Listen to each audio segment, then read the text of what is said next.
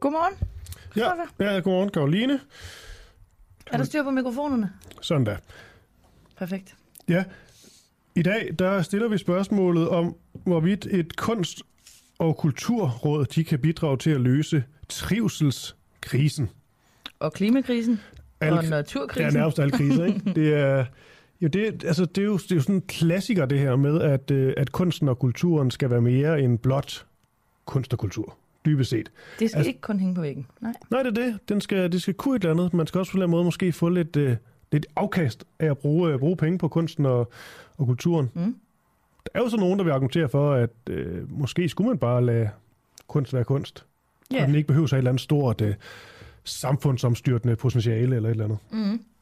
Men altså, det spørgsmål stiller vi øh, i dag, og det er simpelthen fordi, i det nye fremlagte regeringsgrundlag, der står der, at man vil nedsætte et råd, der kan afdække og diskutere, hvordan kunst og kultur kan bidrage til at løse tidens store kriser.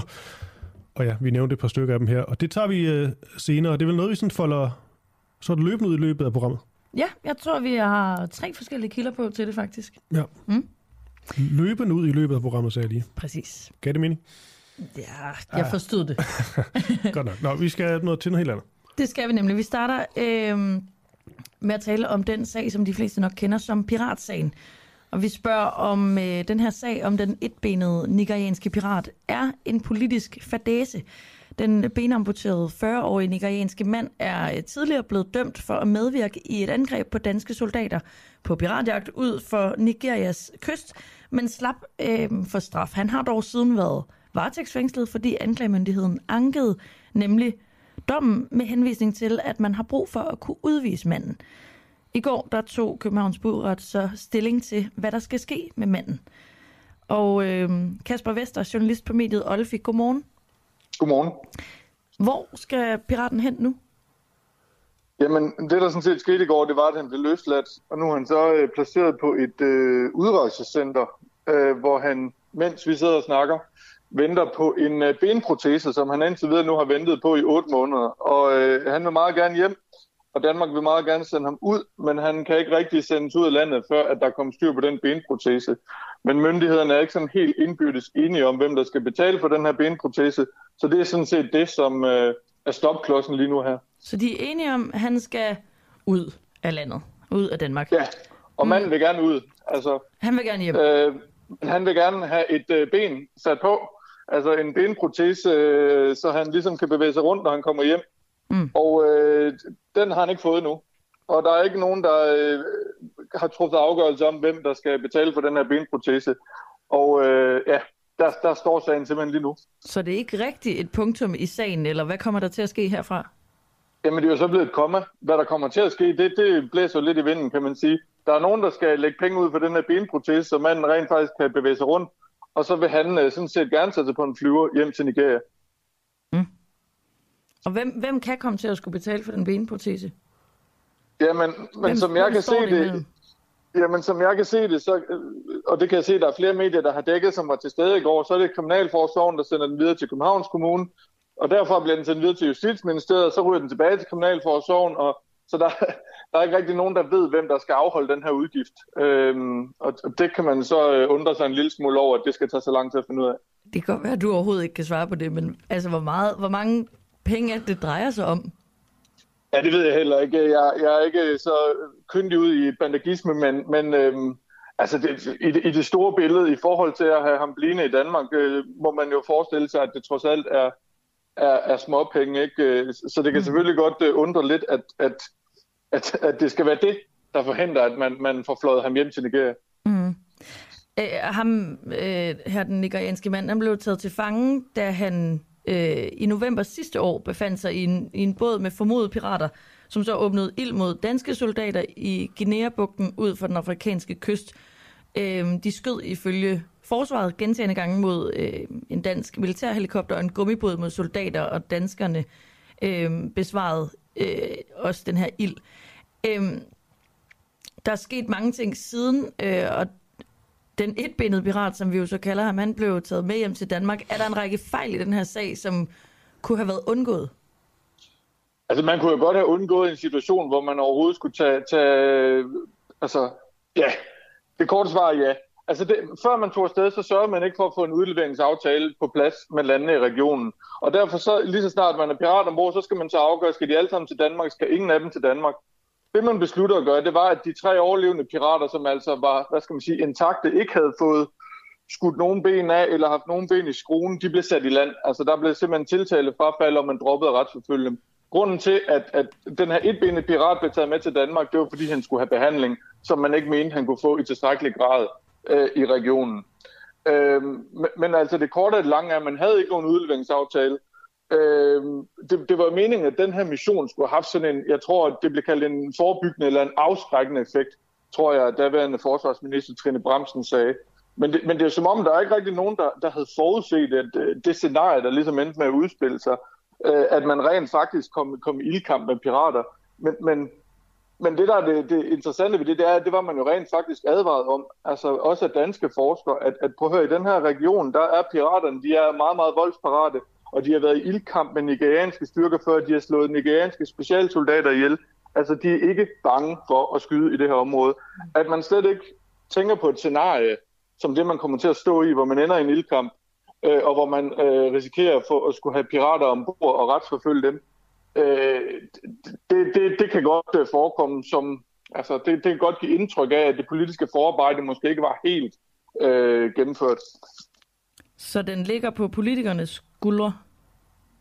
Ja, altså det må den gøre. Altså, der er øh, ikke kommet noget frem øh, indtil nu om, at danske soldater i situationen skulle have gjort noget forkert.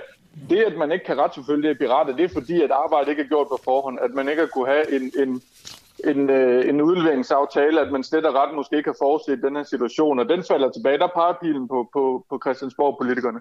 Mm. Hvem har egentlig vundet i den her sag? Nu, nu er han jo så blevet løsladt og sidder på et udrejsecenter, men hvem har vundet? Der er ingen, der har vundet. Altså, øh, aktionen i Guinea-bugten kostede fem pirater livet. Tre blev sat i land, en blev fløjet til Danmark.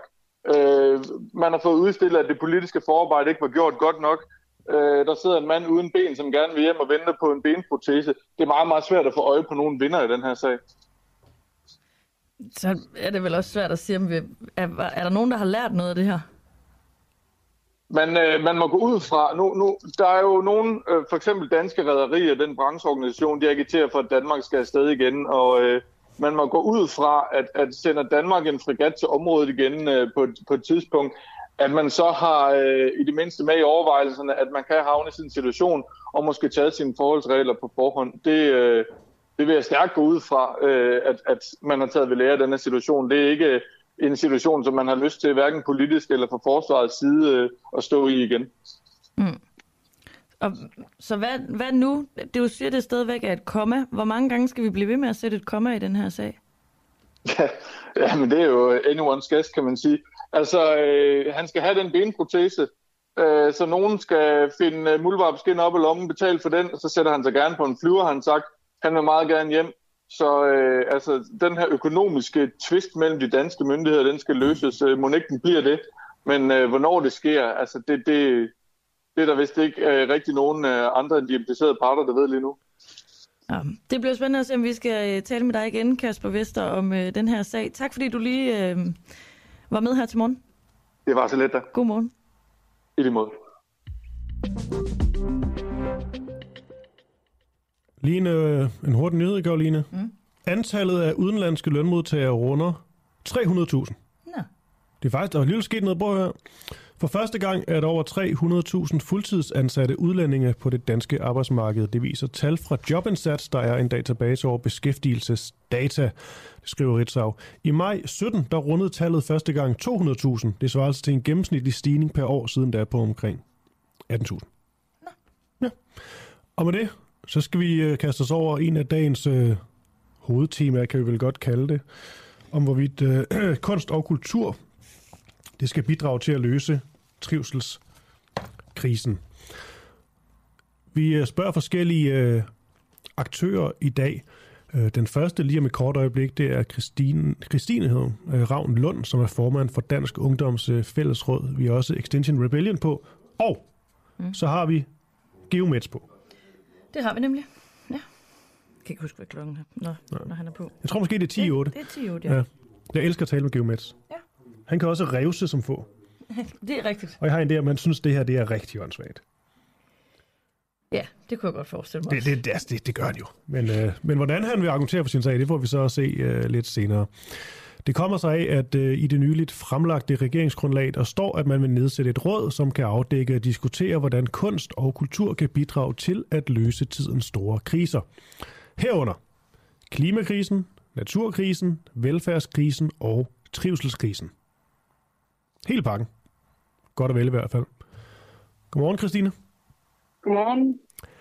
Som øh, formand for Dansk Ungdoms Fællesråd, sætter du så pris på regeringens øh, planer? Ja, altså grundlæggende så synes jeg, det er meget fedt, at vi har en regering, der anerkender, at der er nogle kriser, der skal løses, og prøver at tænke på forskellige måder, øh, man kan løse det på. Ikke? Hvor kunst og kultur jo er, er en del af mange ting. Så er det klart, at det er ikke lige det, der øh, fjerner øh, CO2'en fra, fra luften. Men øh, ja, jeg synes egentlig øh, udmærket, at det er en udmærket øh, idé at, at få et råd. Okay. Jeg tror... Nu siger jeg, jeg tror. Jeg kan også bare sige, øh, jeg ved jo, hvad jeg selv tænkte. Da jeg læste det her, der tænkte jeg sgu lidt... Øh, det er jo meget pæne ord. Det er jo nogle fine tanker, mm. men det kan også minde sådan lidt om, øh, om varm luft.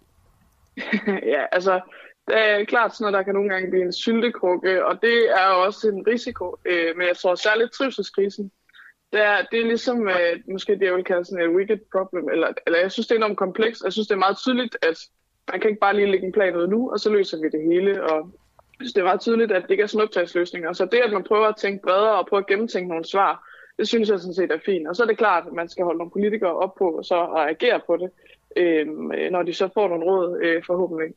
Men så jeg, jeg synes egentlig, at den karakter, trivselskrisen har i hvert fald, der kan jeg egentlig godt se, at det her kan, kan bidrage positivt. Øh, men det er klart, at man så skal agere på det, så det ikke bare bliver et stykke papir, der bliver lagt i skuffen bagefter. Mm. Hvordan, øh, hvordan øh, vurderer du denne her, eller måske nærmere, hvordan definerer du denne her trivselskrise? Altså, nu er det jo særligt børn og unge, jeg mm. sådan, øh, oplever. Der synes jeg jo, man kan se, at er det tre ud af fire unge, der oplever ikke øh, altid at trives i hverdagen. Og det er klart, at når man er ung, jamen, så går livet nogle gange op, og nogle gange går det ned. Men vi ser en ungdom, der er ret presset, og et samfund, der er accelereret, hvor det er svært at navigere i. Så det, at så mange unge oplever øh, mistrivsel i deres liv, det, det synes jeg jo på mange måder er en krise. Øh, og at det, udviklingen fortsætter. Ikke? Altså, øh, på et tidspunkt var det meget piger, hvor det bare steg. Nu er det sådan set både drenge og piger, øh, selvom drengene havde jeg kan sige, et lavere udgangspunkt. Så det, at der er så mange, der oplever øh, at mistrives og har brug for hjælp, det, øh, det synes jeg, der er en krise for vores ungdom. Okay, så kunne man jo sådan tænke, at, øh, at al fokus skulle være på at sætte øh, flere penge af til alt fra øh, psykiatrien til, til psykologer, til, til, til, til centre, som kan øh, hjælpe og rådgive unge mennesker. Hvad, hvad ved jeg? Du har sikkert nogle bedre bud end, øh, end mig. Men her der er det jo så kunsten og kulturen, vi taler om. Mm. om. Hvis ja, man, det synes jeg sådan... Jamen, det er bare, hvis jeg tænker at nu har en, øh, en 14-årig, som, øh, mm. som har det helvede til, som bliver, bliver mobbet og føler sig også, der er noget præstationsangst, mm. og det hele er bare lidt, øh, lidt svært og skidt. Så skal man så fortælle den her 14-årige, at øh, nu skal du høre her, politikerne de har valgt, at øh, kunsten og kulturen skal redde dig. Mm. Ja, jeg læser det ikke som om, at politikerne har sagt, nu er det simpelthen kun kunst og kultur, øh, vi lægger vores øh, øh æg øh, hos for at løse trivselskrisen. Man kan sige, jeg synes også, det er vigtigt, at der er noget, en god psykiatri, og at der er penge til psykologhjælp og sådan noget. Det synes jeg meget er, er på bagkant. Altså jeg håber, at der er flere unge, der ikke ender det sted, hvor man skal ud i psykiatrien. Ikke? Og der tror jeg, at kunst og kultur kan spille en rolle. Øh, jeg er jo selv øh, forkvinde for en masse foreninger, og vi ved for eksempel, at vi har lige lavet sådan en øh, frirumsanalyse, og ved, at 97 procent af dem, som er i foreningsfællesskaber, jamen de oplever det som et frirum. Så jeg tror, at hele foreningslivet kan være en beskyttende faktor, hvis man sådan skal bruge de der øh, begreber og, en, og forebyggende i forhold til at ende der, hvor man egentlig har brug for hjælp fra psykiatrien. Øh, og det, om man bruger kunst, det er ikke alle, øh, der udtrykker sig på forskellige måder, eller på samme måde, det er ikke alle, der reflekterer på samme måde. Der tror jeg, at kunst kan spille en rolle for nogle unge i forhold til øh, og udtrykke sig øh, på en måde, der kan hjælpe dem. Øh, men, men jeg synes helt klart, at man må se det på et bredere perspektiv og sige, at man skal sætte ind forskellige steder. Hvis man helt afskriver kunst og kultur som en måde, man kan, kan både hvad skal man sige, skabe værdi og, og forebygge ting på, jamen, så synes jeg også, at vi er et ærgerligt sted. Vi har jo været i uh, kontakt med ministeriets pressetjeneste. De uh, meddelte, at ministeren ikke har tid til at stille op uh, til interview. Vi har så også kontaktet mm. de tre ja, selvfølgelig regeringspartier. Jeg kan lige nævne blandt andet Moderaterne. De har jo kulturordfører. Han blev ikke mm. minister. Han blev ordfører, Jon Steffensen. Og han er ikke klar til at stille op til interview om den del af regeringsgrundlaget. Men lad os lige tage bare ham, ham som eksempel. Hvis du nu var Jon Steffensen, mm. og du skulle i sådan et kunst- og kulturråd, eller hjælpe, hjælpe til med det, altså hvad, hvad vil du så gøre for ligesom at hjælpe med at løse nogle af de her kriser via kunsten og kulturen? Jamen altså, jeg vil jo, som der hvor jeg kommer fra, et tage udgangspunkt i civilsamfundet og pege på, hvad det er for nogle opgaver, civilsamfundet kan løse. Det kan både være sådan noget som øh, ventilen, der er sindssygt god til at tage ensomme unge ind, hvor man lærer at få en ven. Altså det kan jo være en kompetence, man ikke er særlig god til, og det er det, vi arbejder med for eksempel. Ikke? Så er der også at tage øh, spejderne, der er gode til at give rum og plads, både øh, fysisk øh, og, og i overført betydning, hvis man kan sige det på den måde. Så jeg vil pege på, øh, hvad for nogle ting, der kunne styrke foreningslivet som, som rådet til det. Ikke? Og det er jo noget af det, er jo, at der er nogle gode, stabile rammevilkår, noget andet, vi har peget på også, er jo, at øh, der er rigtig mange frivillige, som øh, bruger en masse tid på byråkrati med banker og kommuner og andet. Og hvis de frivillige kunne bruge tid med børn og unge, det ville være sådan meget, meget konkret øh, bidrag til børn og unges trivsel, at der var, hvad skal man sige, bedre øh, nummering i, i foreningslivet, man kan sige det på den måde, øh, og, og flere, der synes, det var sjovt at være der for at gøre en forskel og løfte nogle børn og unge. Okay, og så mangler vi bare velfærdskrisen, naturkrisen og klimakrisen. Ja, øh, og så spørger du, hvad jeg vil gøre ved det, eller hvad? Nej, det ved jeg ikke. Det, men det er, jo bare, nå, det, det er jo bare det, der står Ja, det kan man sige. Men jeg tror, at nu er det jo lidt, lidt trivsel, men jeg tror også på klima, for eksempel. Ikke? Altså, jeg er med på, at det ikke er den teknologiske løsning, der løser klimakrisen, men vi lever i et demokrati, for eksempel, ikke? hvor at det er vigtigt, at øh, politikerne gør det, øh, befolkningen synes er vigtigt. Og der synes jeg, at kunst og kultur kan være med til at øh, påpege nogle problemer eller nuancere nogle udfordringer øh, i vores samfund. Så det der med at få formidlet nogle kriser på nogle andre måder. Øh, vi lever også i en tid, hvor det der med klima, i hvert fald for børn og unge, kan være sådan helt, øh, hvad kalder man det, overvældende. Eller sådan. Så det, at kunst og kultur kan være med til at skabe håb, er jo, i, i klimakrisen kan jo også have en værdi. Ikke? Så jeg synes, hvis man lige øh, breder ud og nuancerer lidt, og også ser på, hvad er det så for en rolle kunst og kultur har i det her, så synes jeg, det er vigtigt. Det er jo det samme på, når man laver hvad hedder det, uddannelsesinstitutioner eller sygehus og sådan noget, så er det også vigtigt, at der er kunst på væggene, fordi at sådan et, øh, det giver øh, noget liv i sådan en hvid øh, sygehusbygning. Ikke? Altså, og det er jo ikke fordi, det er det, der løser kraften eller noget andet, men jeg synes sådan set, det er fint, vi har et samfund, hvor vi anerkender, øh, at, øh, at kunst og kultur har en værdi, øh, lige meget om det så er klima eller trivsel eller noget andet. Og så er det klart, at det kan ikke stå alene, og det, det siger jeg heller ikke, det skal. Jeg siger, at man skal gøre muligt andet også, men, men det, at man tænker det ind, det synes jeg sådan set er prisværdigt. Christine, jeg sidder bare lige øh, og tænker, øh, det, der står i regeringsgrundlaget, det er sådan rimelig mm. ukonkret. Mm. Øh, der står bare, at kunst og kultur skal bidrage. Mm, har du nogle konkrete bud på, hvad det er for noget kunst og kultur, som kan hjælpe på øh, trivselskrisen? Ja, men jeg synes jo egentlig lige, at jeg har redegjort for det. Altså, øh, jeg synes, at foreningslivet øh, er meget, meget tydeligt en af de faktisk, jeg vil kalde lavt hængende frugter i forhold til trivselskrisen. Ikke? Og så synes jeg også, at kunst og kultur øh, kan bidrage på andre måder. Tag nogen, der kan finde ud af at udtrykke sig gennem uh, spoken word. Øh, jeg har lige været til en trivselskonference, hvor det, der stod stærkest, var det udtryk. Ikke? Altså, så nogle gange kan man få nogle budskaber over rampen. Både så nogen kan forstå uh, alvoren af uh, og nuancerne af, hvad der er, der foregår, og også så man har en mulighed for at, at få det til udtryk som ung, hvis man ikke nødvendigvis lige passer ind i et debatindlæg eller andet. Så det er en måde, måde at udtrykke sig på, både for at få budskabet ud, men også fordi alle øh, har jo godt af på en eller anden måde at fortælle, hvordan det er, man går og har det. Og det er jo både, hvis man har det skidt, eller øh, man har det godt. Og det kan også være, at det er det, at man oplever sine venner. Der er også mange unge, der trives. Altså det skal man jo også huske, så det er både billede. Så nogle flere spoken word arrangementer. Det kan hjælpe Ej, jeg... at løse trivselskrisen. Jeg tror, det, at unge får mulighed for at udfolde sig og udtrykke sig, det kan være en del af at hjælpe øh, løse trivselskrisen. Det tror jeg ikke, man skal underkende. Men det har de vel det... mulighed for i forvejen? Ja, ja, men det er, at man som øh, politiker siger, hey, den ramme for det, det vil vi gerne øh, bakke op om og anerkende, at det kan være en rolle. Det, det tror jeg, og man bare sige, øh, jeg, kender, jeg har jo selv været leder i det frivillige foreningsliv i mange år, og, og kender det rigtig godt. Og der løfter man nogle børn og unge, der ikke altid synes, det er sjovt at gå i skole, for eksempel. Det, synes, altså, det må man bare sige, det synes jeg virkelig, man bør anerkende og skabe de rette rammer for. Det er, at der er nogen, der går i skole og kommer hjem og er ked af det, øh, fordi de ikke trives i den der hverdag, men kan øh, gå til noget andet og opleve et fællesskab, hvor de øh, har værdi, og der er nogen, der værdsætter, at de kommer. Det synes jeg er en meget, meget konkret måde at, at bidrage til nogens trivsel på. Og det synes jeg er fedt, at regeringen anerkender. Okay, vi skal videre i teksten, Christine Rav Lund. Du er formand for Dansk Ungdoms Fællesråd, men jeg vil bare sige tak for snakken. Og så er det, altså det er jo lige før, vi bare skal tales ved om noget tid, når vi ved sådan lidt, uh, lidt mere om, hvad det her råd rent faktisk uh, kommer til at bidrage med. Og selvfølgelig også, hvor mange penge, der bliver afsat til det. Det kommer også til at... Lad os gøre det. Jeg forventer i hvert fald, at der kommer handling bag ordene. Det er, det er da god. Kan du have en god dag? Godt. Hej. Hej. For det er jo faktisk spændende der med, altså hvor mange penge man ligesom vil øh, sætte mm. af til det, for det er jo ofte det, der egentlig er det mest øh, øh, afgørende om, hvorvidt det her får en indflydelse eller ej. Og det skal lige nævnes, apropos det, at øh, vi jo også har spurgt, skal lige siges, øh, ud over Moderaterne, så selvfølgelig Socialdemokratiet, de har endnu ikke valgt en kulturordfører. Så øh, har vi prøvet at få det interview med fungerende kulturordfører Jan E. Jørgensen. Men han, ved, han medvirker af princip ikke, ikke hos den uafhængige. Nej, det har han ikke lyst til. Hold det op, mand. Det, det var, det var det plat. Det er super irriterende. Kom nu i gang. Ja.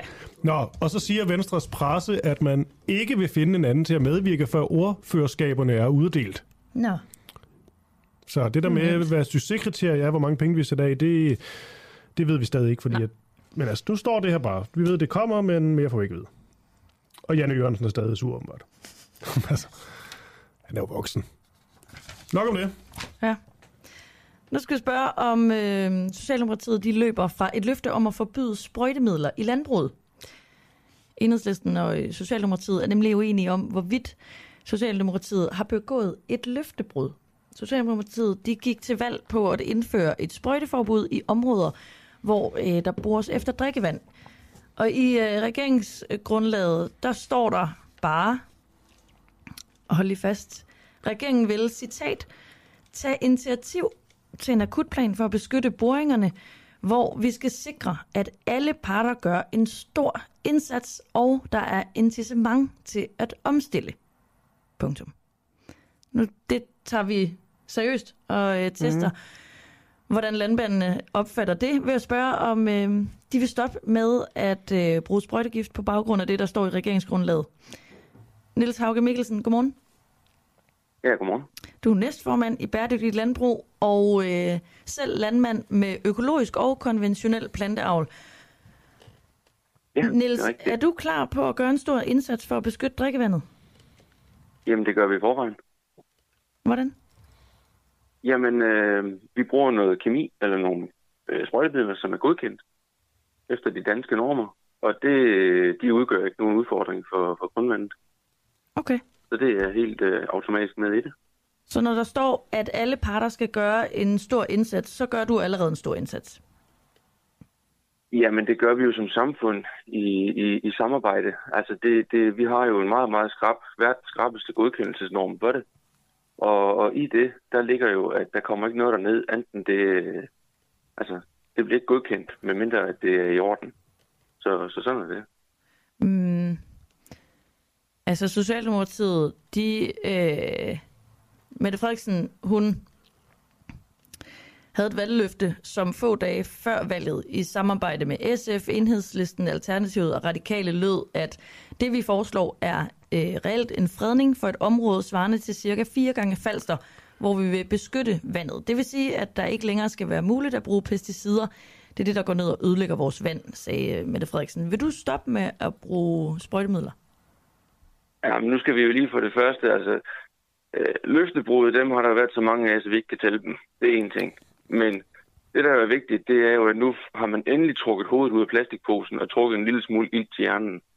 Altså problemet er jo, at alle de her øh, påstande om nedsivninger af, af kemi og sådan noget, altså vi ved jo, at de nye midler ikke er et problem, og derfor så har vi jo masser af forskere, der siger, det er ikke et problem, brug jeres krudt på noget andet og bedre.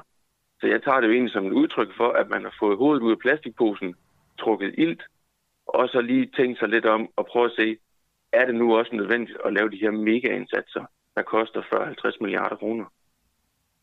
Og det, det tager jeg som et nej til mit spørgsmål, om du vil droppe med at bruge sprøjtemidler. Nej, altså, vi skal jo lave indsatser der, hvor de giver mening. Det er bare meget, meget, meget, meget få steder, at det giver mening. Og det er jo meget vigtigere, at man så går ind og kigger på kvalitativt og forskningsmæssigt, hvor på hvilke specifikke punkter giver det mening, i stedet for bare at dose 200.000 hektar ud, øh, der ikke har nogen som helst faglig substans. Det giver jo ingen mening. Mm.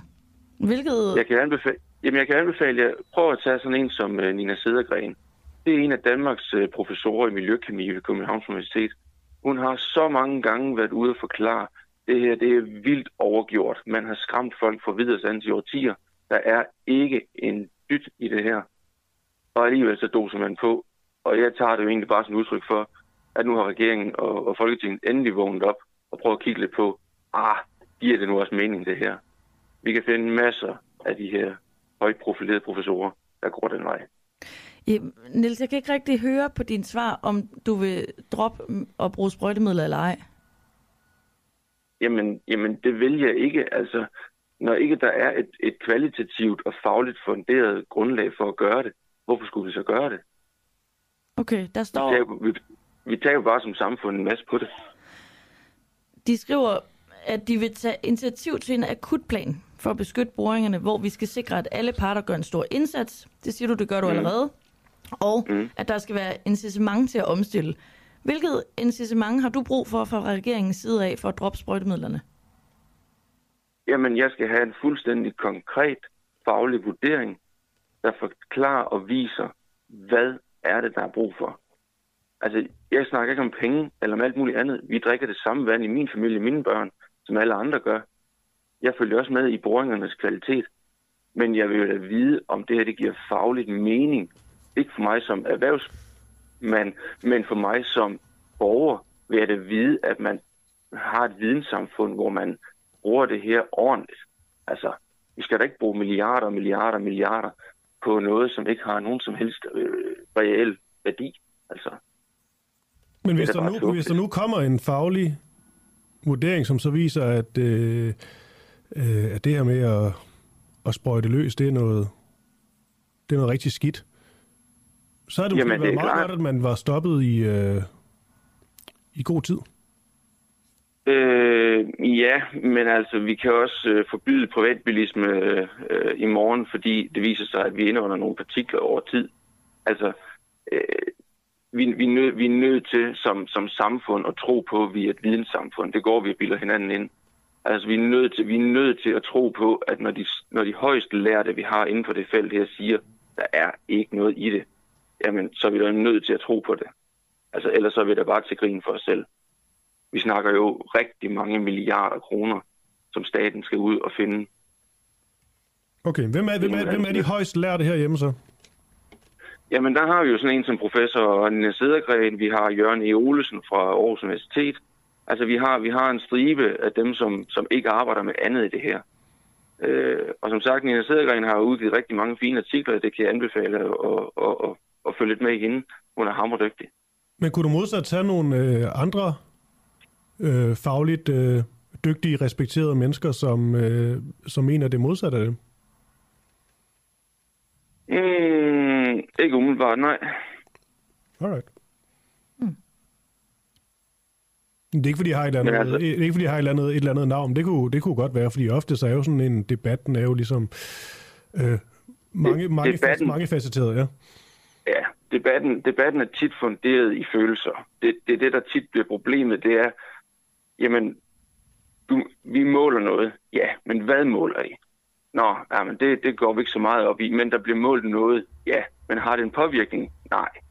Altså, vi, vi, er nødt til ligesom, vi er nødt til ligesom at højne det faglige niveau, øh, og, og det gør man bare ikke i den debat, der kører. Det er rigtig ærgerligt. Mm. Øhm, Nils, vi talte med dig for ikke så længe siden, fordi der havde du fået mm. et øh, brev fra kommunen, hvor i det fremgik, mm. at du ikke måtte øh, sprøjte bestemte steder ved indgangen til øh, det, her, det nye år, som jo er lige om lidt. Har du fået en anden melding nu? Ja. Øh, nej, der stod sådan set ikke, at det ikke må sprøjte. Der stod, at man ville lave det her BNBO, altså øh, sprøjte, øh, øh, ja, sprøjtefri område, et større område rundt om boringen. Mm. En, øh, og, og det har jeg også sagt, jamen, jeg vil gerne have udleveret den faglige vurdering. Den har jeg fået. Den er tynd. Den er meget, meget fagligt meget, meget tynd. Jeg har sat den, sat den til, til second opinion øh, et andet sted, som også vurderer den som værende meget, meget tynd og irrelevant. Øh, det, der var udfordringen, det var, at de pressede nogle kriterier ned over mig øh, for, hvordan aftalen skulle laves, som var meget ekspropriative, uden de ville forholde sig til ekspropriation. Og det har jeg sagt nej til. Og så har vi så høvlet frem og tilbage, hvor jeg har været inde og, og, og, og trække noget jura. Og så ender kommunen sådan set med at give mig ret. Og jamen, det kan I jo faktisk godt alligevel. Det var faktisk ikke helt så... Øh, vi havde faktisk ikke hjemmel til at gøre helt sådan alligevel. Så altså, det, det, er, noget, det er noget besynderligt noget. Så nu skal du... Nu, du har, ikke fået, har du fået et nyt brev fra kommunen, hvor der står, nu kan du bare sprøjte løs? Nej, det har jeg ikke. Nå, så det, altså, meldingen den er stadig den samme? Ja, men det, det, der, det der er forskellen, det er, at nu kan vi lige pludselig selv vælge, som der står i, i kriterierne, at vi skal lave frivillige aftaler. Og nu kan vi lige, lige pludselig få lov til at lave faktisk frivillige aftaler. Og det var det, som man egentlig ikke lagde op til fra starten af. Der vil man definere alle krav og kriterier. Og det var jeg ikke med på. Men altså i forhold til selve sprøjtningen, jamen der, øh, der, der har de stadigvæk ønske om, at vi skal lave det her BNBO, og der har jeg bare bedt om, at jeg vil have den faglige vurdering, hvad måler I helt konkret, mængder, stoffer osv., og de viser, at de måler ikke en ski, for at sige det på godt dansk. De måler et spor af et middel, der hedder dysfenylkloridazon, og det er et gammelt middel, der er forbudt for mere end 25 år siden, som, som man ikke har nogen problemer med at løse, for det er bare en biologisk proces. Så det, og det er noget, Danværende, der de skriver, det, det, det anser de ikke for et problem. Så derfor så kan man sige, kvæg den geologi, der er omkring boringen, der er faktisk ikke noget at lave indsatser for rent fagligt set. Så er det kun fordi, man vil det rent følelsesmæssigt. Og det er den sondring, jeg gerne vil have frem. Okay, Niels Hauge Mikkelsen. Øh... Ja, og ikke en ski, det var også fynsk, var det ikke? Fuldstændig. Det er godt, at jeg er selv Fronte, så vi kan da godt lige slå over, hvis det er det. Nå, lad os holde den til, til det her. Tak for, uh, tak for snakken, Niels Hauge Mikkelsen. Um... Jamen, uh, velkommen. Det er orden. God dag. Velkommen. Godt, hej.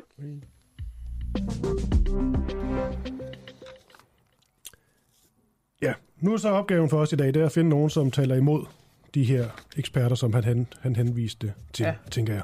Og så skal vi brede denne her debat endnu mere ud. Den er, den er sgu ret så interessant. Også fordi det kan jo også være, at, øh, at de simpelthen bare øh, har sagt noget vrøvl inden, øh, og så er de faktisk blevet klogere politikere. Det er jo også en reel mulighed. Mm, ja, jeg tænker bare, der må næsten være nogen, der er imod ham, siden at øh, det her med de beskyttede øh, boringer, det overhovedet kom. Ja, ja, det, det er da helt sikkert. Det er, men hvem der så har ret eller ej, det, ja. det er mudret, men uh, vi, vi tænker, vi skal se mere på det. Nu skal vi til Erik E. Simonsen, han er vicedirektør for beskæftigelse og arbejdskraft i Dansk Arbejdergiverforening. Diskriminerer de danske arbejdsgivere på baggrund af alder. Sådan kan det måske tolkes, når man læser regeringsgrundlaget, hvor i der står, det skal gøres mere attraktivt for flere seniorer at blive på arbejdsmarkedet, herunder bekæmpe diskrimination mod seniorer, der ufrivilligt holdes uden for arbejdsmarkedet. Ja, godmorgen Erik. Godmorgen. Altså ud fra denne her sætning, øhm, så bliver det nærmest sådan konkluderet, at der er diskrimination mod øh, seniorer, som gerne vil ind på arbejdsmarkedet, men ikke kan få lov til det af forskellige grunde. Så lad os bare lige starte der. Er det sådan, vil du kalde det for, for, for faktuelt, at det er sådan der? Nej, ikke hvis man læser det på den måde, du gør. Øh, man kan måske også læse det på den måde, at, at øh, man siger, at øh, det må ikke forekomme. Men, men, men jeg er da ikke afvisende overfor, at man kan læse det på den måde, du gør. Og der synes jeg måske, at man går en lille smule længere, end øh, man burde gøre. Hvis vi ser på øh, sådan de helt grundlæggende tal, ledigheden er meget lav øh, for seniorerne på arbejdsmarkedet. Beskæftigelsen er høj, og den er stigende. Øh, og mister man sit job, så får man faktisk et job stort set lige så hurtigt som andre aldersgrupper. Så sådan i de store tal, så går det faktisk rigtig godt for seniorerne på arbejdsmarkedet. Det betyder jo ikke, at vi skal interessere os for, er der nogen, som ikke bliver behandlet, øh, som de skulle.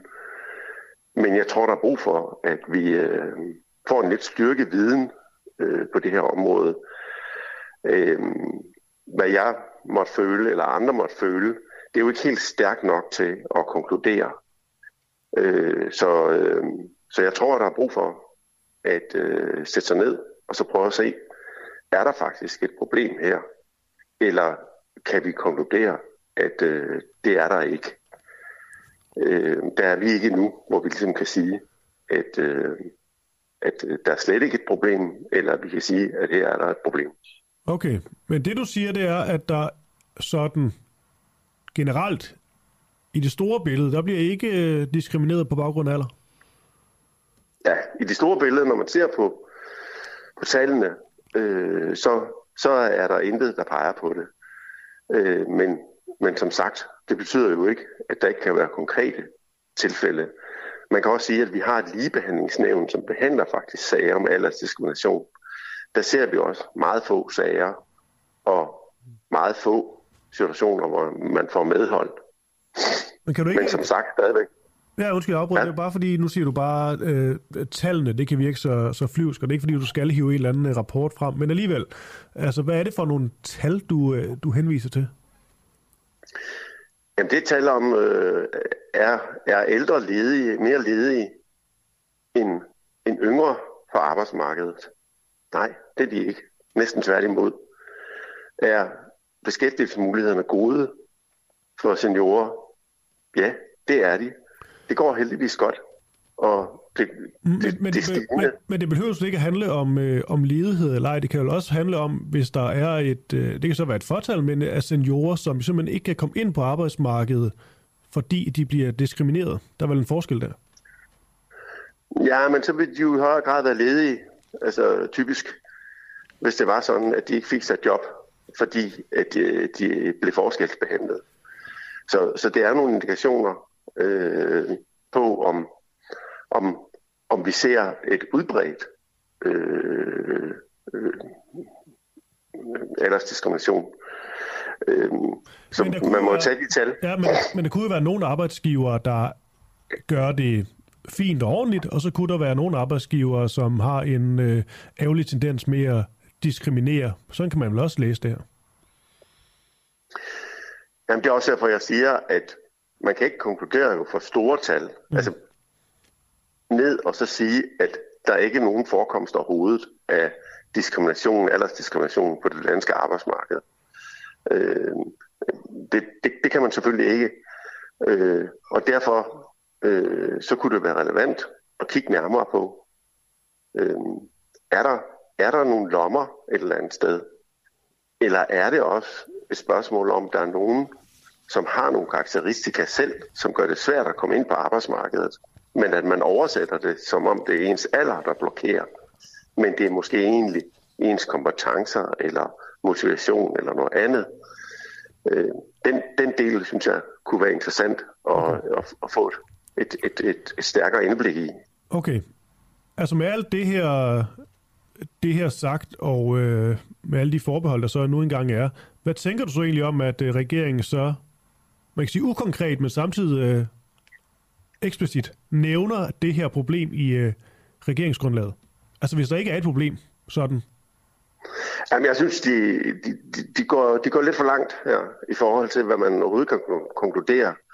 Og, øh, og, og, og de, de, øh, de hælder mere øh, til øh, enkelt cases end til tallene. Øh, så hvis jeg havde fået lov til at skrive det der, så havde det været lidt mere afdæmpet. Men øh, fint nok, og, øh, og øh, lad os kigge på det. Øh, og så, øh, så forhåbentlig få øh, den gode historie, der faktisk er på det danske arbejdsmarked i forhold til seniorer, bekræftet øh, og, og dermed også få et grundlag for, at vi i de kommende år får styrket seniorers øh, muligheder og beskæftigelse på det danske arbejdsmarked. Okay, her til sidst, øh, Erik E. Simonsen, sådan rent øh, af ren nysgerrighed. Den diskrimination, som så måske trods alt finder sted nogle steder, hvordan er det så, at den skal bekæmpes? Jeg tænker jo også, at øh, der er vel også den, øh, man kan sige, den øvelse i, at man heller ikke kan frihedsberøve arbejdsgiverne. Giver det min? Jo, men altså, øh, øh, øh, øh, det, jeg, jeg tror, vi har brug for først at finde ud af, er der overhovedet øh, noget problem her? Og så må vi jo også tage en diskussion af, hvis der er et problem, hvad kan vi så overhovedet gøre? Øh, øh, det, det er ikke sikkert, det er, det, det, det er super nemt at handle konkret på, men, men jeg tror i første omgang, vi har brug for at finde ud af, Okay, men du, simpelthen, du simpelthen mener simpelthen, at, at der kan være tale om, der slet ikke er noget problem. Der er simpelthen ikke noget at komme efter, og det er ikke noget, I burde... Øh, I formentlig ikke komme til Ja, at se det-. Ja, Ja, det mener jeg absolut er en, en, en mulig konklusion, at, øh, at, øh, at det, det her problem er så småt, så det skal man ikke gøre yderligere med. Udover jo, man skal huske, at vi har jo allerede taget initiativ til, at det er ulovligt, og at man kan klage altså over eventuelt øh, aldersdiskrimination. Så, så det er jo ikke sådan, at vi, der ikke er gjort noget. Der er også taget initiativer til, at man for eksempel ikke må selektere på alder ved ansøgninger. Øh, nej, nej, men selv man har muligheden for at klage, så hvis folk klager over det her, så er det jo et problem. Men øh ja, men man kan jo sige, at hvis der var et stort problem, så så vi vel måske også mange klager. Det gør vi ikke. Der, der er meget få klager. jeg spørger egentlig også øh, lige her til sidst, øh, det er egentlig bare for... Det sidste her, det er egentlig ren og skær sådan, øh, måske sådan en personlig undren, fordi man bare ofte hører det her. Det kan også være, at medierne, der, der kører det op, altså det med, at øh, ældre diskrimineres, når det kommer til at komme ind på arbejdsmarkedet, som man har været sat udenfor eksempelvis. Men øhm, ja, Ja, jeg tror, at, øh, at, øh, at viden ikke er stærk nok på det her område, og at øh, der er en tilbøjelighed til måske at konkludere lidt for hurtigt. Okay, lad det blive de sidste ord. Erik E. Simonsen, du er vicedirektør for beskæftigelse og arbejdskraft i Dansk Arbejdergiverforening. Arbejdsgiverforening hedder det. Kan du have en god dag? Ja, i lige måde. Tak, tak. Hej. Hej. Christoffer, har du hørt om den øh, megaby, der hedder The Line? Ja, og jeg er skræmt for videre sans, men også barnligt begejstret bare ved tanken. Ja. Prøv lige at beskrive den. Jamen, øh, Vi er ude i en ørken. vi er ude i en ørken i øh, Saudi-Arabien, ja. øh, hvor øh, den saudiarabiske prins vil bygge en klimavenlig megaby, der skal hedde The Line. Hvis man øh, går ind på Google og bare skriver The Line, så kommer der en hjemmeside op, hvor øh, man nærmest bliver altså, hævet direkte ind i Christopher Nolans film øh, mm. Interstellar. Det er noget med en pige, der flyver øh, igennem øh, et landskab, øh, som jo er fiktivt, men det ser fuldstændig vanvittigt ud. Ja. Det er noget med en spejlvæg og øh, en 170 km lang megaby, som så skal huse øh, 34 millioner Ja, mennesker. den hedder jo, hedder jo The Line, fordi det simpelthen er en lang Ja, linje. ja. Der er sådan 200 meter bred, og Som så er det noget med en spejlvæg. Det Ja. Og så er det sådan noget med, at man kan komme fra altså A til B på sådan noget. er 20 minutter, tror jeg. Ja, og det, og det, og så er du, det er jo hele, altså hele, så er Ja, det er helt, fra den ene ende til den anden. Ja. 170 km. Ja. Jamen, det er sindssygt. Også bliver alt i øvrigt øh, totalt overvåget, og alle får et eller andet chip. Ja, det, ja. er, ja, det, er, det, er helt, det er helt sindssygt. Ja. Vi jokede lidt med, før vi gik på, at øh, øh, vores producer sagde, at øh, altså hvad så, hvis vi ligesom forlader The Line? Det, det ved jeg ikke, om ens hoved så bare, eller sådan, altså, det er jo sindssygt godt øh, sci-fi plot, det her. Men det er altså virkelighed. Det er det. Øhm, og grunden til, at vi øh, taler om det, det er fordi, at Danske Rambøl, konsulentvirksomheden, er øh, tavse om deres mulige samarbejde øh, med den berygtede saudiarabiske prins. Ifølge organisationen Democracy for the Arab World Now, så er over en halv million stammefolk fra ørkenen blevet tvangsforflyttet fra området, hvor den her klimavenlige megaby The Line skal bygges. Øh, der er en aktivist, der nægtede at flytte øh, som er blevet dræbt, og øh, da en ung mand skrev hvil i fred på Twitter, så blev han fængslet. The Line er et prestigeprojekt for den saudiarabiske øh, kronprins Mohammed bin Salman, der er, øh, der er jo også berygtet for at holde sin befolkning i et jerngreb og slå hårdt ned på kritikere. Øh, vi har øh, på den uafhængige i august måned afsløret, at den danske konsulentvirksomhed Rambøl er involveret i projektet. Dengang øh, der sagde Democracy for the Arab World Now, øh, at Rambøl har lige så meget blod på hænderne som den saudiarabiske kronprins. Den kritik afviste Rambøl så at svare på. Nu viser droneoptagelser fra ørkenen, at byggeriet det er gået i gang. Det synes jeg er ret vildt. Ja. Øhm, og derfor så har vi ligesom endnu en gang forsøgt at få Rambøl i tale. Vi spurgte, om Rambøl stadig er involveret i byggeriet, og på hvilken måde. Vores journalist Mads Bjergård fik følgende svar i en mail. Citat. Tak for henvendelsen. Vi har ikke kommentar til det. Det var så nemt. Ja. Så De skal jo svare på et tidspunkt. Ellers må vi simpelthen til, til at køre noget, øh, noget kampagne. Ja. Det, det er irriterende at kunne være så øh, forarvet over et projekt, og samtidig ekstremt optaget af det, fordi det ser så sindssygt ud. Det gør det. Det kan da også være, det, det, kan også være, det er meget godt. Ja, det kan godt være. Vi skal da også videre i, i det her samfund og leve på nye måder. På den måde er det meget effektivt, kan man sige. Og mange på samlet, samlet på, på ikke så meget... Jeg ved Øh, ikke, om jeg skal derned. Det tror jeg ikke.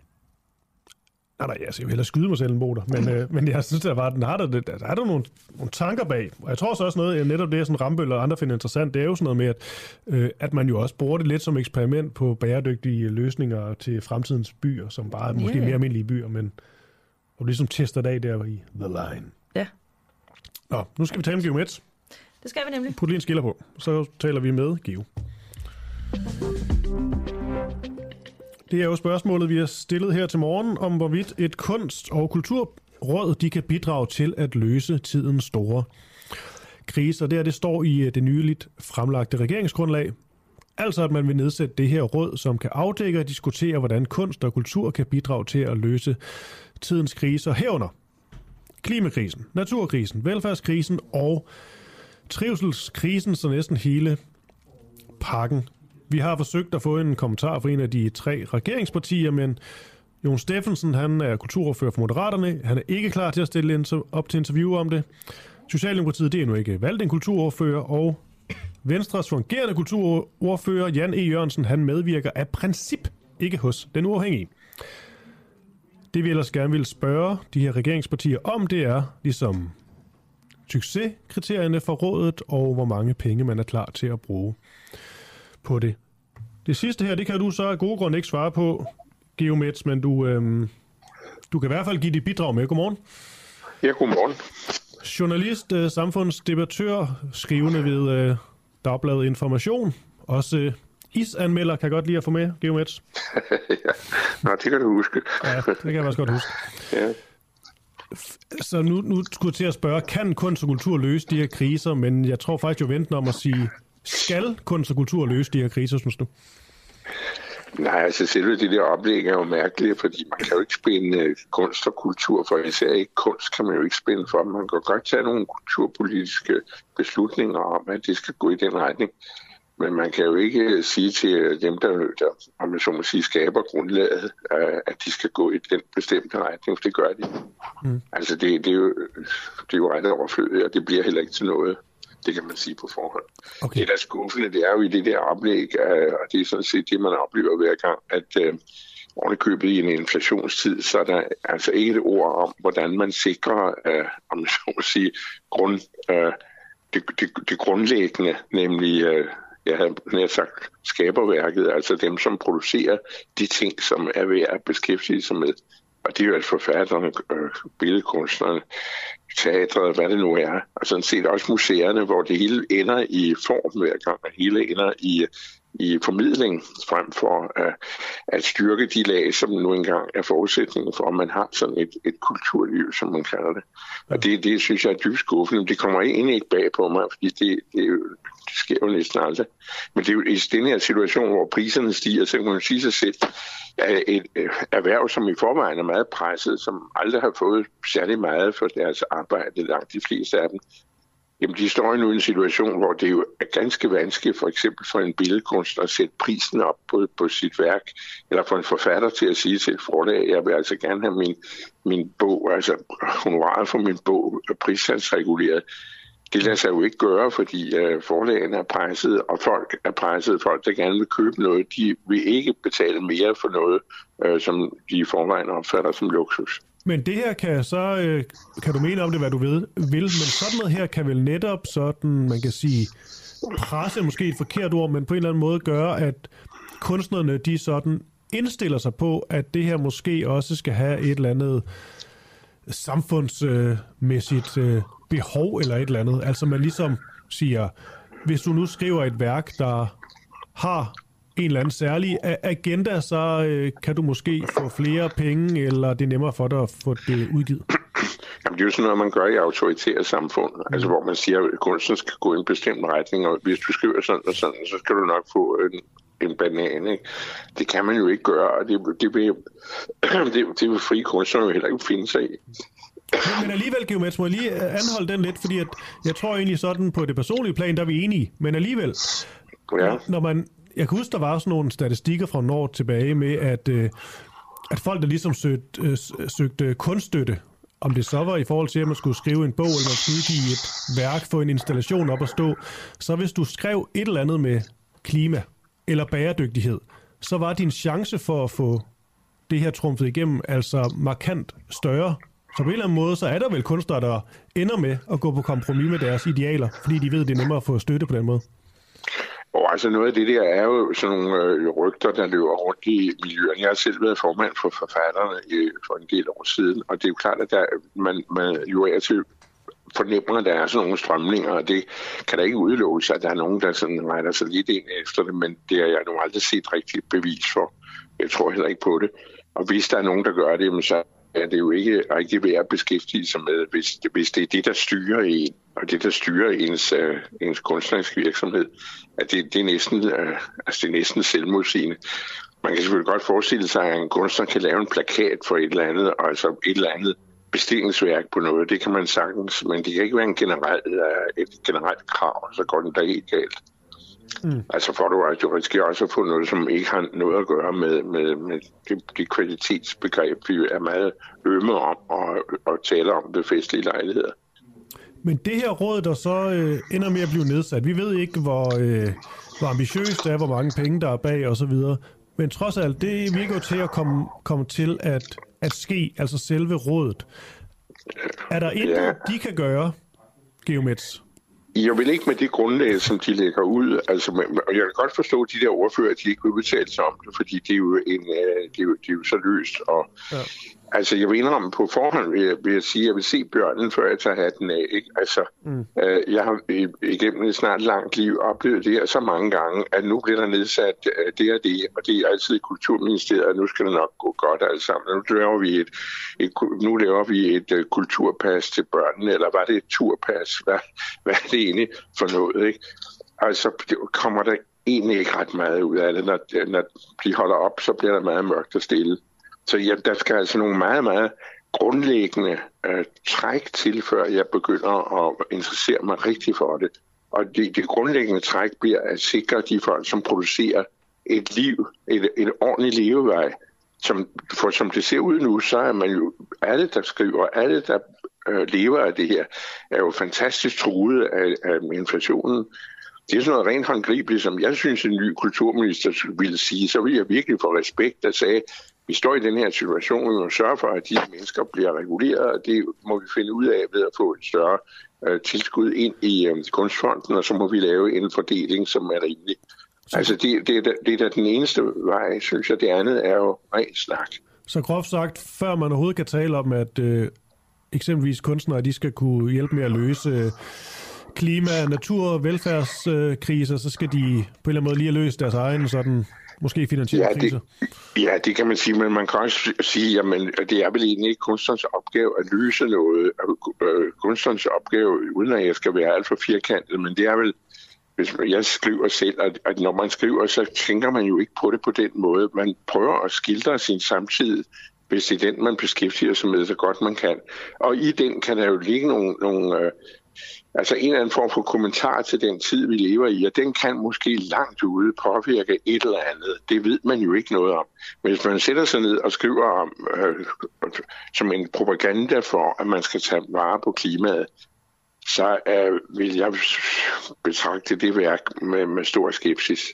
Mm. Og det tror jeg heller ikke, du rigtig for nogen til at gøre. Nogen, der, der, der rigtig skriver. Hvad Det tror jeg ikke på. Nej. Hvad tror du egentlig, det her, det her råd, øh, nu må vi se, hvad der sker, men hvis nu siger det ligesom, Ja. det her råd, det, det bliver en, øh, en realitet, og de får måske okay med penge og så videre. Hvis nu leger tager den tanke, hvad tror du så, sådan et succeskriterie for det her råd, det, øh, det vil være? det er at udgive en, øh, en betænkning, som ingen læser. Ja. Og hvis der ikke er nogen penge, og hvis der ikke for alvor er penge bagved til det producerende led, så fører det ikke til noget som helst andet.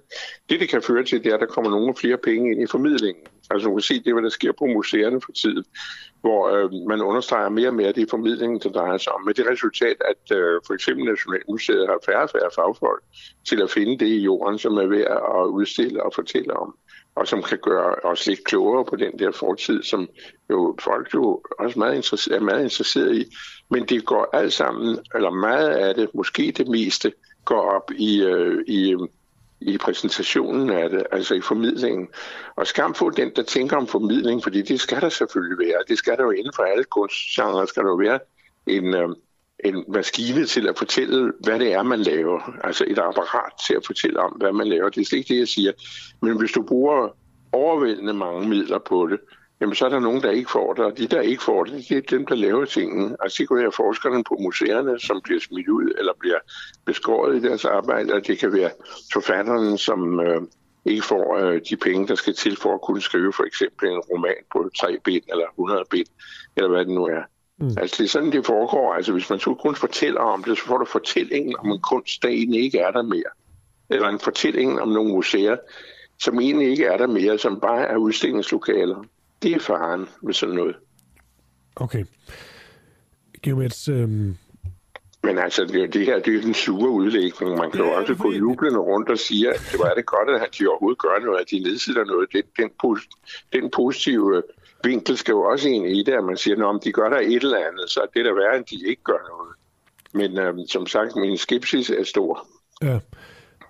Hvad tænker du egentlig, det sad jeg stusset over, fordi vi havde et interview øh, øh, tidligere om det her, hvor det kom handlede meget om, øh, om kulturen, og så kunne man tale sådan noget om, om spejderkultur eksempelvis. Jeg, jeg synes, det er sjovt der med, at kunst og kultur altid på en eller anden måde skal hænge sammen. Kan man ikke, kan man ikke adskille det nogle gange? Altså, der er jo forskel på et kunstværk og så på en spejderlejr.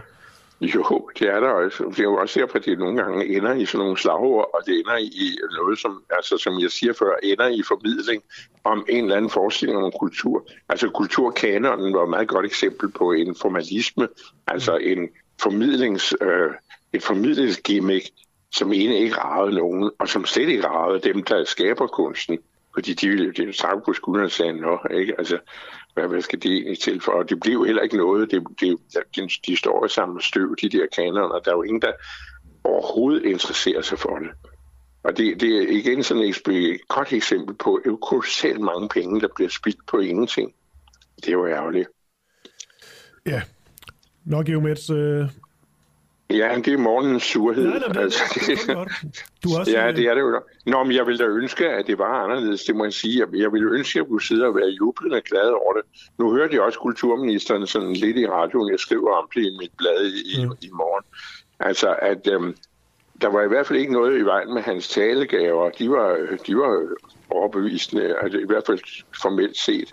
Og han snakkede meget hurtigt og meget længe, og han fandt sig ikke i afbrydelser. Og det er vel lige det, der skal til, det er at blive ved med at stille spørgsmål til den der kulturopfattelse, som du meget rigtigt er inde på. Altså, hvad, hvad, hvad har de to ting egentlig med hinanden at gøre? Kan de kædes sammen på den måde? Ja. Ud af det, der bliver skabt af kunstnerne, kan man sige, sammen med alt det andet, fodbold om, og pettirørflætning og folkedans, øh, så kan, får du et samlet kulturbillede af landet. Men du kan ikke sådan udlave, udløbe, altså du kan ikke bare sætte lighedstegn mellem øh, den, kunstneriske, øh, den kunstneriske produktion og begrebet kultur. Det tror jeg ikke på, hvis du forstår, hvad jeg mener. Det er lidt indviklet. Altså jo mere indviklet, når jeg sidder og siger det, det er jo i virkeligheden et kæmpe problem og spørgsmål. Hvad er det, der står tilbage efter en tid? Ja, der er stendyserne, det står tilbage efter stenalderen. Så er der nogle, nogle forfattere, som bliver stående i nogle år, nogle i mange år hos Andersen i, i lange tider, måske til evigheden, det ved vi jo ikke, det er tvivlsomt. Hvad er det, der står tilbage? Hvad er det, der, der danner et lands kultur? Ja. Det er jo et kæmpe spørgsmål. Det vil man sige, men et øh, godt stort spørgsmål at slutte af med, Geomets. Øhm, ja. For jeg tænker også, at vi tager den her videre i, i morgen. Jeg, har, jeg, jeg kan mærke, at jeg har lyst til at tale med Kasper Kolding Nielsen. Jeg tror også, han kunne mene rigtig meget om det her. Ja, det lyder fornuftigt. Det gør ja. det bestemt.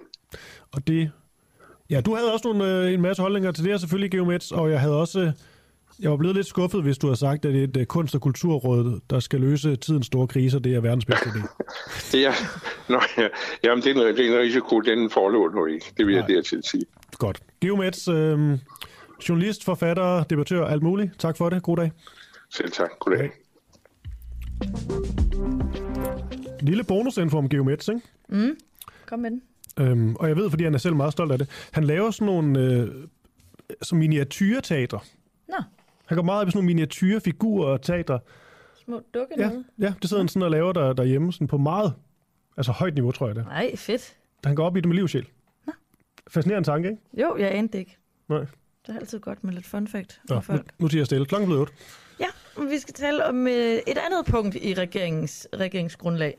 Øh, fordi de vil nemlig skabe muligheder for mennesker med handicap ved blandt andet at have et mål for, at flere med handicap kan bidrage på arbejdsmarkedet og se på muligheder for at skabe mere fleksible uddannelsesveje for studerende med handicap.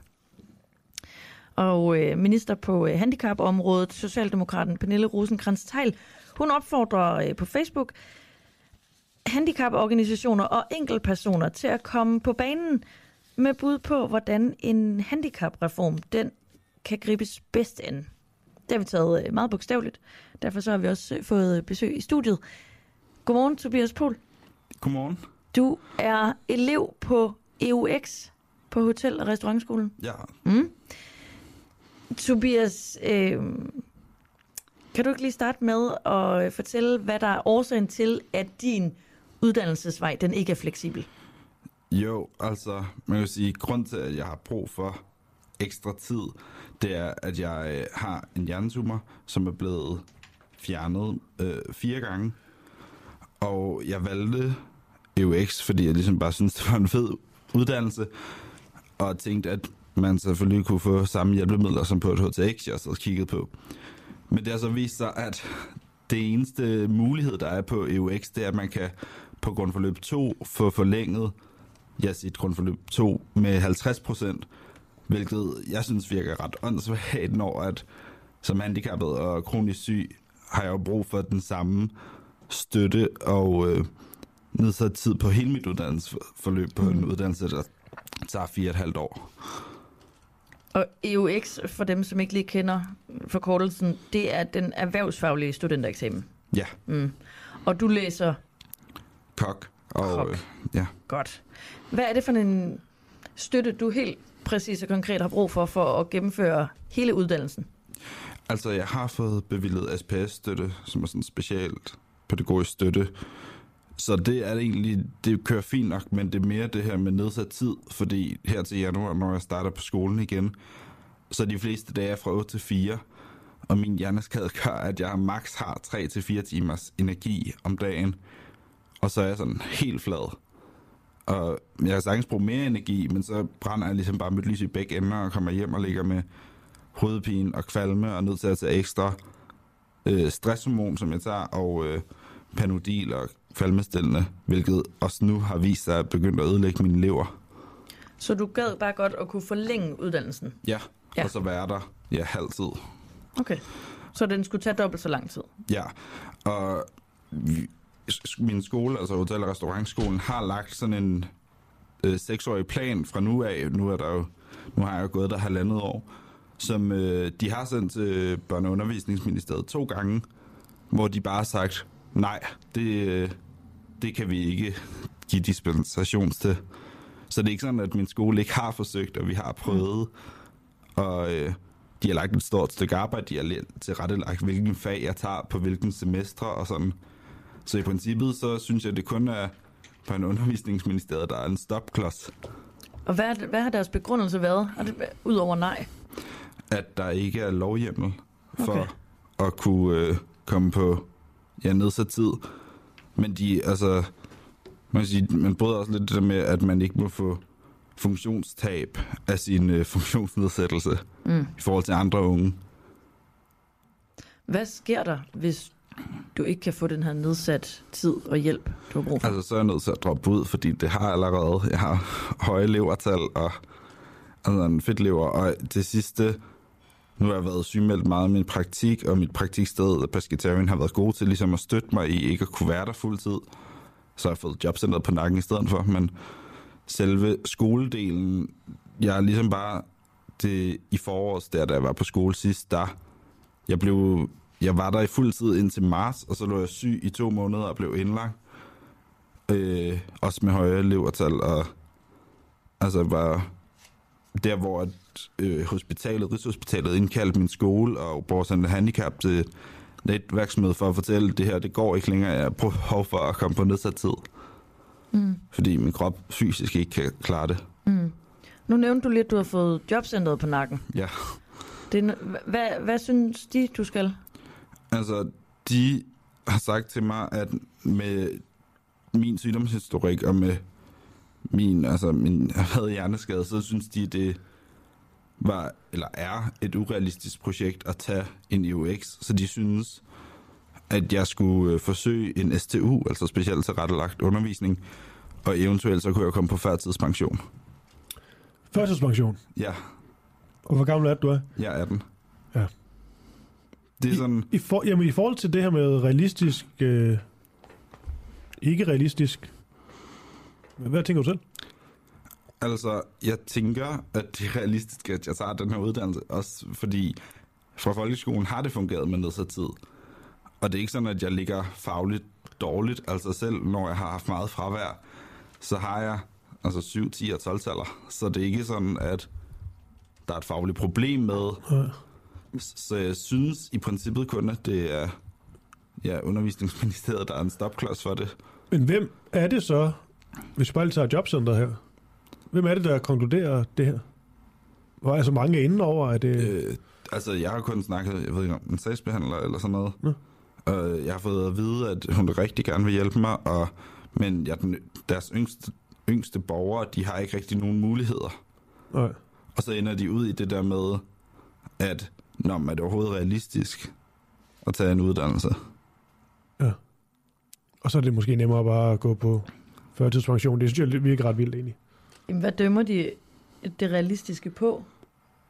Ja, altså, jeg har jo snakket med dem, og øh, deres sådan, lægelige konsulent har vurderet, sådan, eller kigger på hver sag, så vidt jeg har forstået, og så sammen med hendes ledere og kollegaer har de så ligesom snakket om, hvad er der af muligheder. Det har så været det, de er kommet frem til, at, for, at de synes, det var mere realistisk at tage en STU, og så man skal være, have påbegyndt og prøvet at gennemføre det, og så kan man så komme på førtidspension. Ja. Nu har du gået på hotel- og restaurantskolen i halvandet år. Ja. Hvordan er det personligt for dig at få sådan en besked om, at du nok burde tage en anden uddannelse, eller bare burde få førtidspension? Ja, altså jeg synes, at det er altså både sådan, jeg kan ikke rigtig se det fra sådan, hvad hedder sådan noget, regeringsside, eller hvad, hvor at jeg vil jo bare blive en udgift i stedet for en, altså nogen, der, en, der kunne komme ud og arbejde, og der mangler jo kokke. Øhm, Jamen, jeg tænker, der være et incitament for at få folk på arbejdsmarkedet, frem for at de uh, går på pension, og så egentlig bare skal leve af penge fra staten resten af livet. Ja. Øhm, Ja, så jeg synes, at jeg kan ikke rigtig se argumentet for at tage en uddannelse, når at det, det er jo ikke sådan i kroner og øre meget, jeg beder om. Nej. Altså, skal vi lige læse det der tweet op, eller er det på Facebook måske faktisk? Det er Jeg tror, det er på Facebook, ja. fuldstændig lige meget, hvilke sociale medier de bruger. Men Pernille rosenkrantz Teil, hun skriver på Facebook. Det er fordi, der er et hashtag. Hashtagger man på Facebook? Det vidste jeg faktisk tror ikke. jeg, Pernille rosenkrantz gør. Nå. Hun skriver, kære hashtag DK Handicap, organisationer og enkeltpersoner. Alle mand på dæk, Mm. parentes, og kvinder og alle ind imellem, og så en smiley. Så er det vigtigt. Lad mig høre, hvordan du I mener, at vi griber en handicapreform bedst an. For børn, unge og voksne med handicap skal unægteligt have flere og ikke mindst bedre muligheder end i dag. Det er jo svært at være uenig i det. Ja, Øhm, men det er jo måske også... øh, der mangler bare lidt handling bag. jeg synes jo på en eller anden måde, det er jo, altså det er jo fint nok at række ud og ligesom vise, at man også gerne vil høre øh, de aktører inden for den reelle øh, sag. Men det kan egentlig også virke sådan lidt nemt at lade, altså ligesom bare lade andre komme med, Ja. med forslag, i stedet for at gøre arbejdet selv. Men hvad, hvad, altså, hvad tænker du? Det er jo ikke, fordi du skal Nej. bare lige komme med den forkromede, geniale løsning, men når du hører det her, Altså, jeg tænker, at de burde have mange gode henvendelser, de ligesom bare kunne støbe sammen med, hvilke problemer der er. Eller begynde at svare deres mail. Altså, det er ikke sådan, at jeg føler, at det er sådan lidt uambitiøst og sådan lidt, Nå, men hvad hvis I skulle komme med et bud? Det er ikke sådan, at de... Jeg føler bare, det er sådan lidt en udsættelse af problemer. Har du nogle konkrete forslag til Pernille rosenkrantz? Altså, jeg synes, at man burde løsne reglerne på ungdomsuddannelser til at matche lidt mere for, altså folkeskolen, fordi der har der ikke været nogen problemer. Og generelt nu, altså, det som skolen har fortalt, det er jo ikke så en ret ny uddannelse, sådan helt konkret, at det, der ikke er lavet lovgivning på området, at der ligesom bare mangler nogen, der sætter nogle regler. Og så synes jeg bare, at det, hun burde have nok viden til at finde ud af, hvad er problemerne egentlig. Tænker jeg, når at, i hvert fald med vores henvendelser. Mm. Det var noget med, at du, altså hotelrestaurantskolen egentlig lovede dig fra start, at du godt kunne gennemføre uddannelsen på nedsat tid. Ja, Så altså, forstår jeg ikke helt, hvorfor du alligevel ikke kan det. ja, øhm, jeg tror, jeg er den første, der tager en EUX, som gerne vil på nedsat tid. Mm. Så jeg tror, at skolen ligesom bare vil finde ud af det og regnet med det, fordi de har også haft et HTX, og det var ham, der var den samme studieleder. Og så er det vist sig så, altså, jeg synes, der, hvor jeg var mest skuffet, det var, at de hele tiden sagde, at jeg kunne komme på nedsat tid. Og så var det først i maj, ja, i år, at de sagde, at nu har du haft så meget fravær, så vi synes ikke rigtigt, at det giver mening, at du kan gennemføre dine eksamener. Så, så det så jeg synes, på en eller anden måde ville det have været rart at få det at vide fra starten af, altså fordi jeg havde jo, vi havde møder med dem, mig og mine forældre med dem, før jeg startede og hørte, at det her kan jeg komme på nedsat tid, fordi vi vidste jo altså godt, at det var urealistisk at tage den på fuld tid. Mm.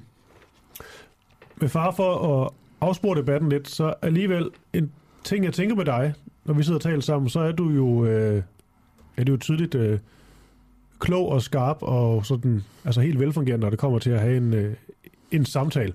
Ja. Og på en eller anden måde er dit handicap jo meget sværere at se, end hvis du eksempelvis har siddet i, øh, i kørestol, hvor det er meget mere tydeligt øh, fysisk. Altså er det noget, der sådan har været et, et, et issue, det her med, at øh, sådan ud af til, at det er svært lige at regne ud? Ja, altså det synes jeg også øh, i forhold med min lærer, og sådan, det er meget svært at forklare det der med, når min erhvervet hjerneskade gør, at jeg bruger meget mere energi på, alle, på de samme ting som alle andre. Mm. Og det bliver...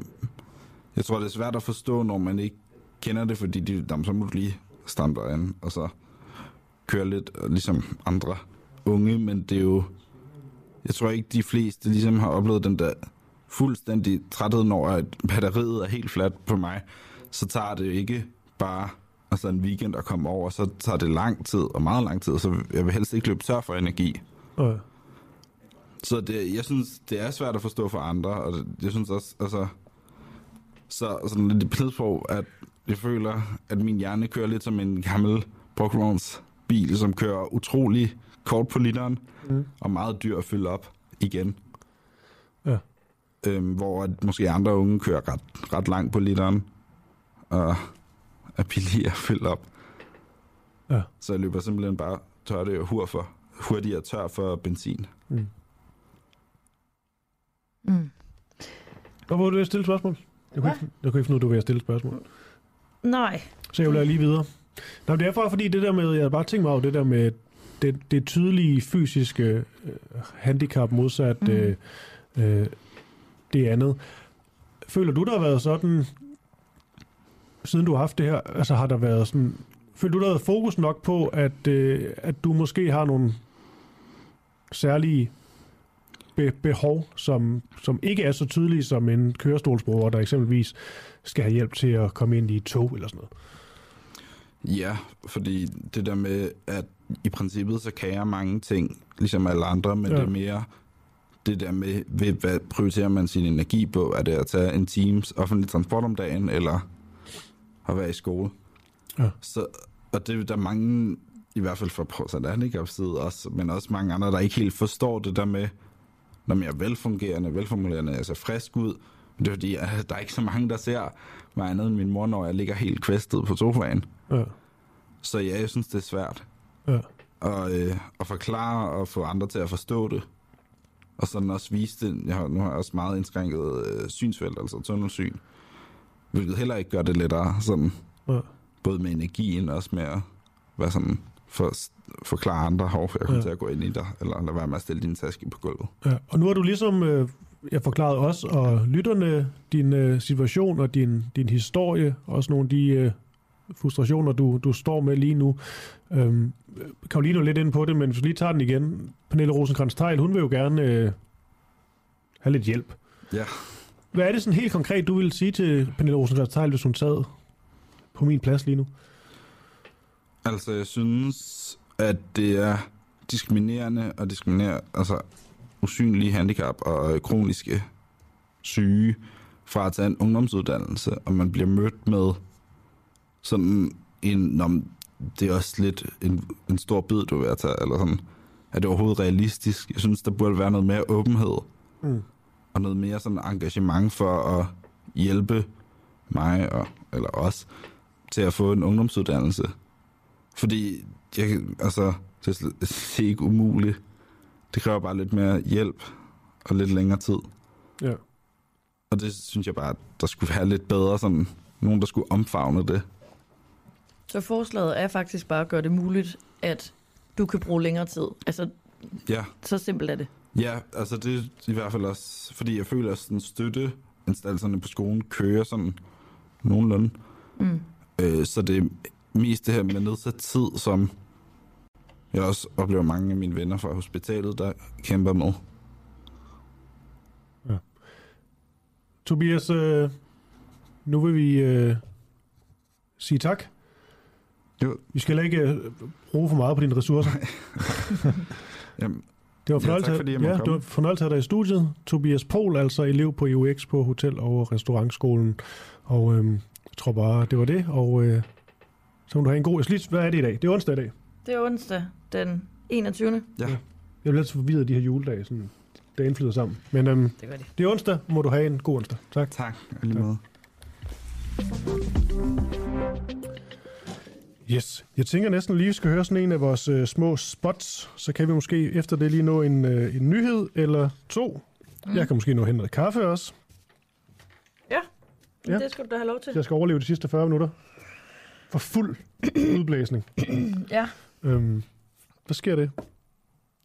Efter det skal vi øh, stille det her helt klassiske spørgsmål. Skader det børn at sidde alene og spille computer? Altså burde de være mere fysisk sammen? Åh. Det, det er virkelig en gammel klassiker, ikke? Jo, det er det godt nok. Øhm, men det spørgsmål skal vi altså øh, stille igen øh, på grund af en ny øh, rapport fra, øh, fra VIVE, men det kommer vi sammen øh, til. Nej, nu stopper du. Nu stopper du. Jeg synes, vi stopper. Den uafhængige er kritisk taleradio fri for statsstøtte. Altså, må jeg nu ikke få lov til at svare? Jo, men du starte, hvis du bare siger ja eller nej. Vi er et lille medie med store ambitioner, som insisterer på at få svar på vores spørgsmål. Kan jeg svare ja eller nej? ikke at bringe det her interview, og ellers øh, så øh, kommer jeg aldrig nogensinde til at deltage i noget med den uafhængige igen. Det er der nogle, der kan blive sure over. Ah, men prøv nu at høre her. Altså. Men det går nok. Vi sender vores prisvindende morgenflade live alle hverdag fra 7 til 9 og derefter som podcast. Som medlem støtter du vores arbejde og får adgang til eksklusivt indhold. Det koster 59 kroner om måneden eller 499 for et år. Bliv medlem i dag på dua.dk. Prøv at høre efter. Lad nu være med at snakke til mig. Når jeg siger, at jeg ingen udtalelse har, så er det fordi, jeg mener det. Ding. Klokken den er blevet næsten, ja, den er 19.26, næsten 20 minutter over 8. Og... Jeg kan da kom. Hov, du er ikke tændt. For søren. Det er, mig, det, det, det, det, er min fejl. Det er mig, der Det trykker på et forkert knap. Øhm, Jeg har også lige fået kaffe. det er godt. Zelensky, han er på vej til USA, kan jeg se. Ja, hvad skal han der? Han skal over og øh, besøge Joe Biden. Det er da godt. Ja. Det lyder er sådan, bare hjem til mor. Så, hjem til jul. Det er første gang øh, siden øh, krigen den brød ud i februar, at Zelensky han forlader landet, Ukraine. Og besøget det skal understrege USA's trofaste forpligtelse til at støtte Ukraine, så længe det kræves. Det siger det hvide hus. Ja, det bliver... Øh, spørgsmålet er, nu sidder jeg bare og tænker højt her, ikke? Det kan vi selvfølgelig få nogen til at spekulere mere i, der ved noget om det senere, men... Altså, sådan noget tænker man, hvor klogt er det egentlig, når det kommer til sådan noget som, som menneskeliv? For tro mig, når det billede bliver taget af Zelensky, der står sammen med Joe Biden, og de trykker hånd eller krammer eller andet. Når Putin ser det billede, så bliver der sendt øh, angreb afsted mod Kiev. Ja. Det er der ingen tvivl om. Men det kan selvfølgelig være på det, på det store plan, det er det rigtige at gøre. Og interessant, det rent faktisk sker, men det vil stadigvæk måske. De har bare før været der, de der rygter, hvor man lige pludselig skulle læse. Nu er Zelensky på vej til et eller andet. Ja. Og så viste det sig, at han var stadig i Kiev. Ja, man bekræfter altså selv på, øh, Okay. han bekræfter selv på Twitter. Der står, han skriver, på vej til USA for at styrke Ukraines robusthed og forsvarsevner. Ja. Så det må, vi, det må vi tage for gode varer. Ja, det må vi. Jeg synes lige, jeg havde en, øh, en nyhed mere. Og det er ikke den her nyhed, men jeg kan lige læse overskriften. IKEA tilbage kalder skrivebordstol. Det er en Nej. stærk, stærk nyhed. Øhm, Er det en af dem med de gode navne? Alle IKEAs møbler har jo nogle fremragende navne. Nå ja, det har faktisk ikke lige tjekket navnet. Det kan jeg gøre med et øjeblik. Nå. Jo, det var den her. Øhm, USA tilbyder Kina coronavacciner for at inddæmme udbrud. USA de tilbyder at dele sine vacciner med, dele sine vacciner med Kina, hvor myndighederne kæmper med stigende coronatal, efter at landet har droppet sin nul-tolerance-politik. Tilbuddet det er kommet fra talsmand for det amerikanske udenrigsministerium Ned Price, der mener, at det er det bedste for verden, hvis der kommer bedre styr på det kinesiske udbrud. Ja. Det er på en eller anden måde sådan lidt overraskende hjælpende hånd, men også overraskende, det kan vi også lige følge op på, altså hvorfor, nu har de droppet den der helt vilde, tænker jeg, nul-tolerance politik, hvor folk bare bliver buret inde. Så dropper de den, og så går det helt amok i Kina. Altså hvorfor skulle det stikke helt af der? Ja. Er det bare fordi, at de øh, rent faktisk stadig sådan, tester løs og har tallene? Eller er der forskel på Kina og Danmark? Sådan, når det kommer til, hvor mange der bliver smittet. Det er i hvert fald flere mennesker, ikke? jo, men sådan altså procentuelt, der, altså, Ja, men det, Nå. ja, fordi vi tester vel ikke. Altså, det skal man da faktisk ikke betale for at få en test nu. Jo, jo, og vi har det jo vel øh, grundlæggende fint nok, og sundhedsvæsenet ikke er bryde sammen. Ja. Det kan man så diskutere længe om. Men øh, ja, nok om det. Spændende, spændende. Nu får vi besøg i studiet, og det er ikke Karen, som skulle have svaret på, om øh, det skader børn at sidde alene og spille computer. Nej. Nej. Det kan Jeg tror, du på træerne der.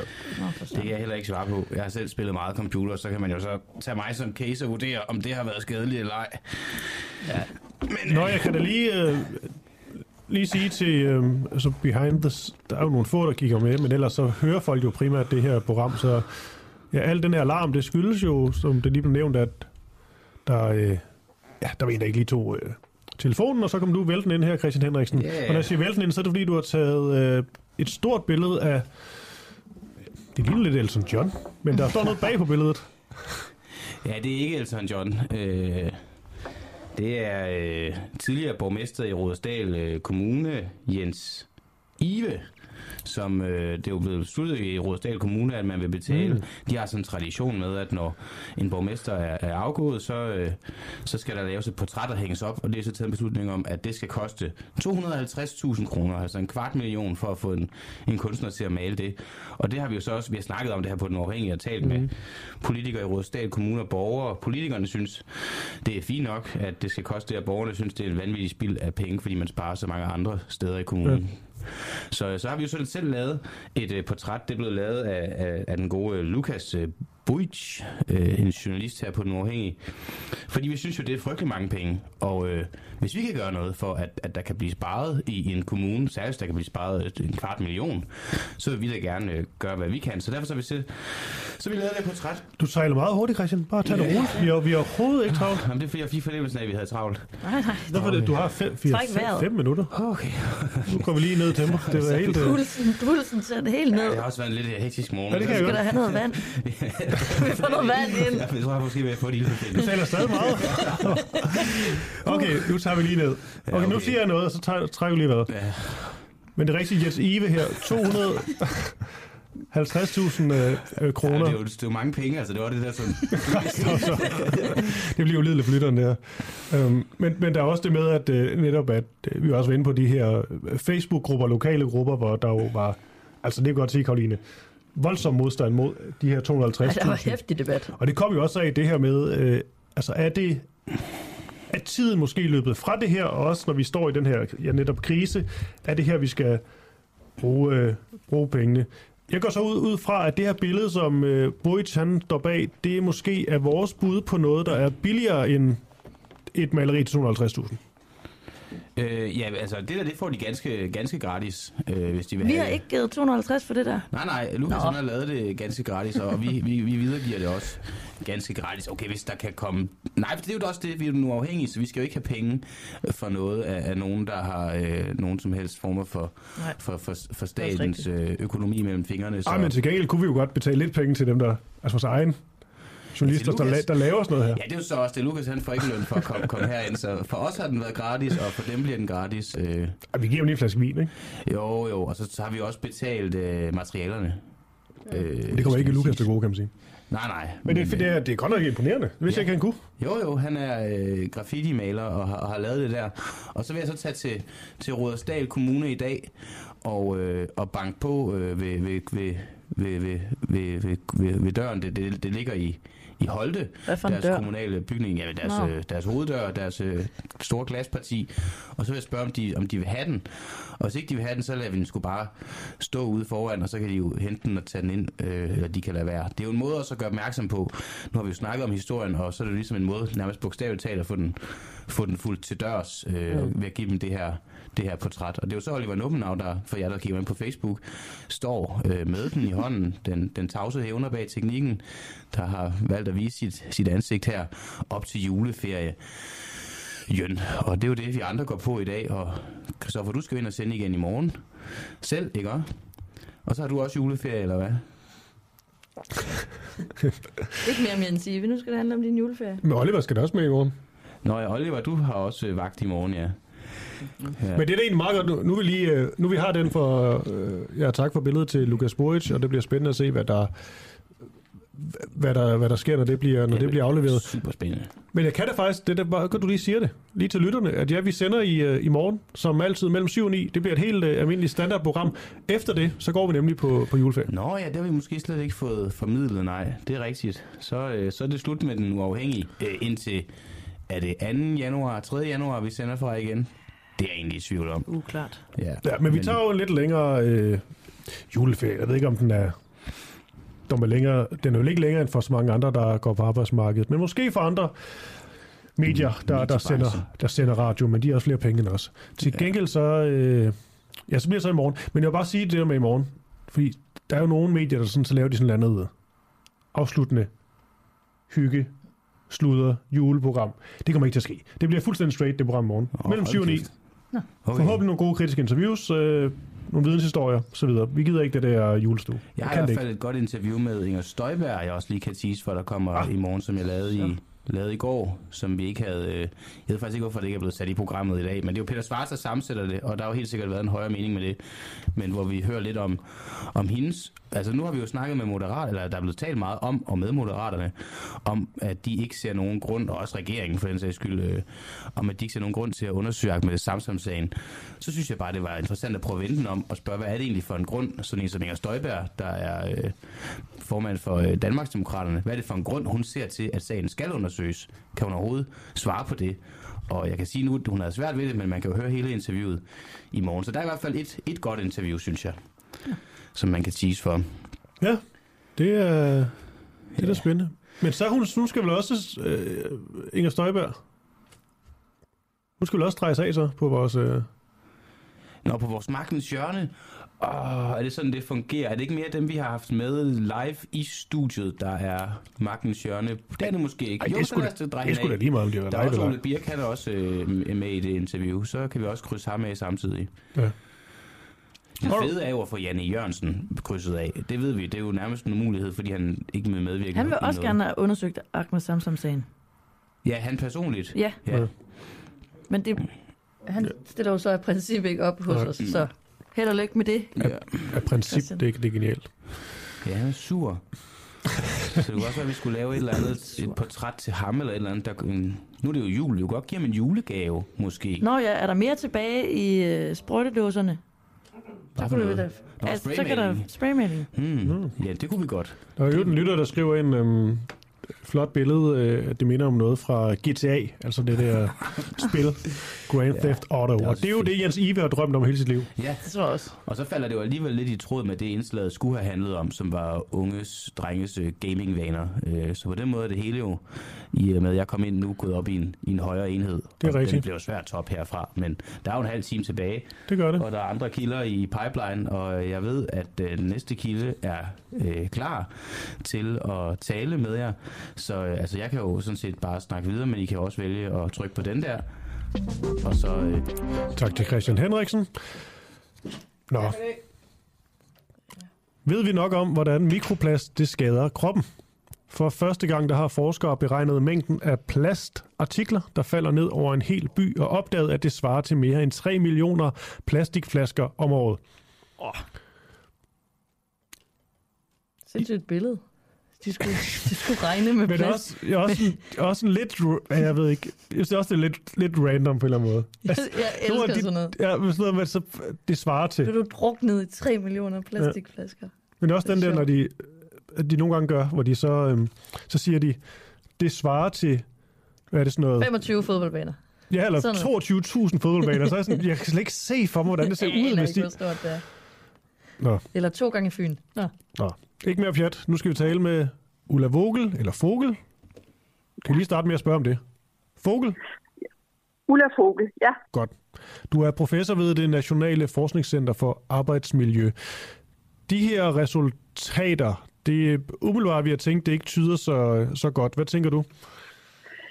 Ja, altså nu noterede jeg mig i første omgang, at de har målt øh, nano, eller partikler, der er helt ned til 0,01 millimeter, og det lyder jo ret småt, men det er faktisk 10 mikrometer, og det er øh, så store, at de næsten ikke øh, trænger ned i lungen, når man indånder dem. Øhm, så, så umiddelbart, så lyder det ikke lige så slemt som, eller ved nærmere eftersyn lyder det ikke lige så slemt, som det umiddelbart lyder. Øh, på den anden side kan man sige, at vi ved godt, at når man har sådan nogle partikler, så bliver de mindre og mindre med tiden efterhånden, som de bliver nedbrudt. Øhm, så lige nu er de i stand til at se de der partikler, der er 10 mikrometer store, og så må vi forvente, at efterhånden som teknologien udvikler sig, så vil de også kunne se mindre partikler. Øhm, og så hvis, man ser, ja, så hvis man så ser på helbredseffekterne af alle de her partikler, når man indånder dem. Øhm, du ved, man indånder partikler, og så udånder man igen, og så er der nogle af dem, der bliver tilbage i lungen, efter man har udåndet. Øhm, og de vil så blive i lungen afhængig af, hvor, hvor store de er, sådan at de store partikler, de bliver øh, primært efterladt i den øvre del af luftvejene, altså i, og, og især sådan nogle 10 mikrometer store, de vil primært blive i næsen og i øvre luftvej, Hvorimod de meget små partikler, de vil øh, trænge helt ned i den dybe ende af lungen, øh, ned til lungesækkene, der hvor man optager ilt og udskiller øh, koldioxid. Og hvis partiklerne er små nok til at komme derned, så øh, giver de alvorlige, kan de give alvorlige helbredseffekter. Øhm, og, og det er fordi, at i de øvre luftveje, der er sådan nogle små femmerhår, som transporterer partiklerne væk igen. Og det vil sige, at de er væk 24 timer efter eller dagen efter, man har indåndet dem. Hvorimod i den dybe ende af lungen, der tager det rigtig lang tid, før de kommer væk igen. I mennesker er det sådan noget, det tager øh, flere måneder. Og det betyder, at man meget let, altså ved ret lave koncentrationer, kommer til at ophobe partikler i lungerne.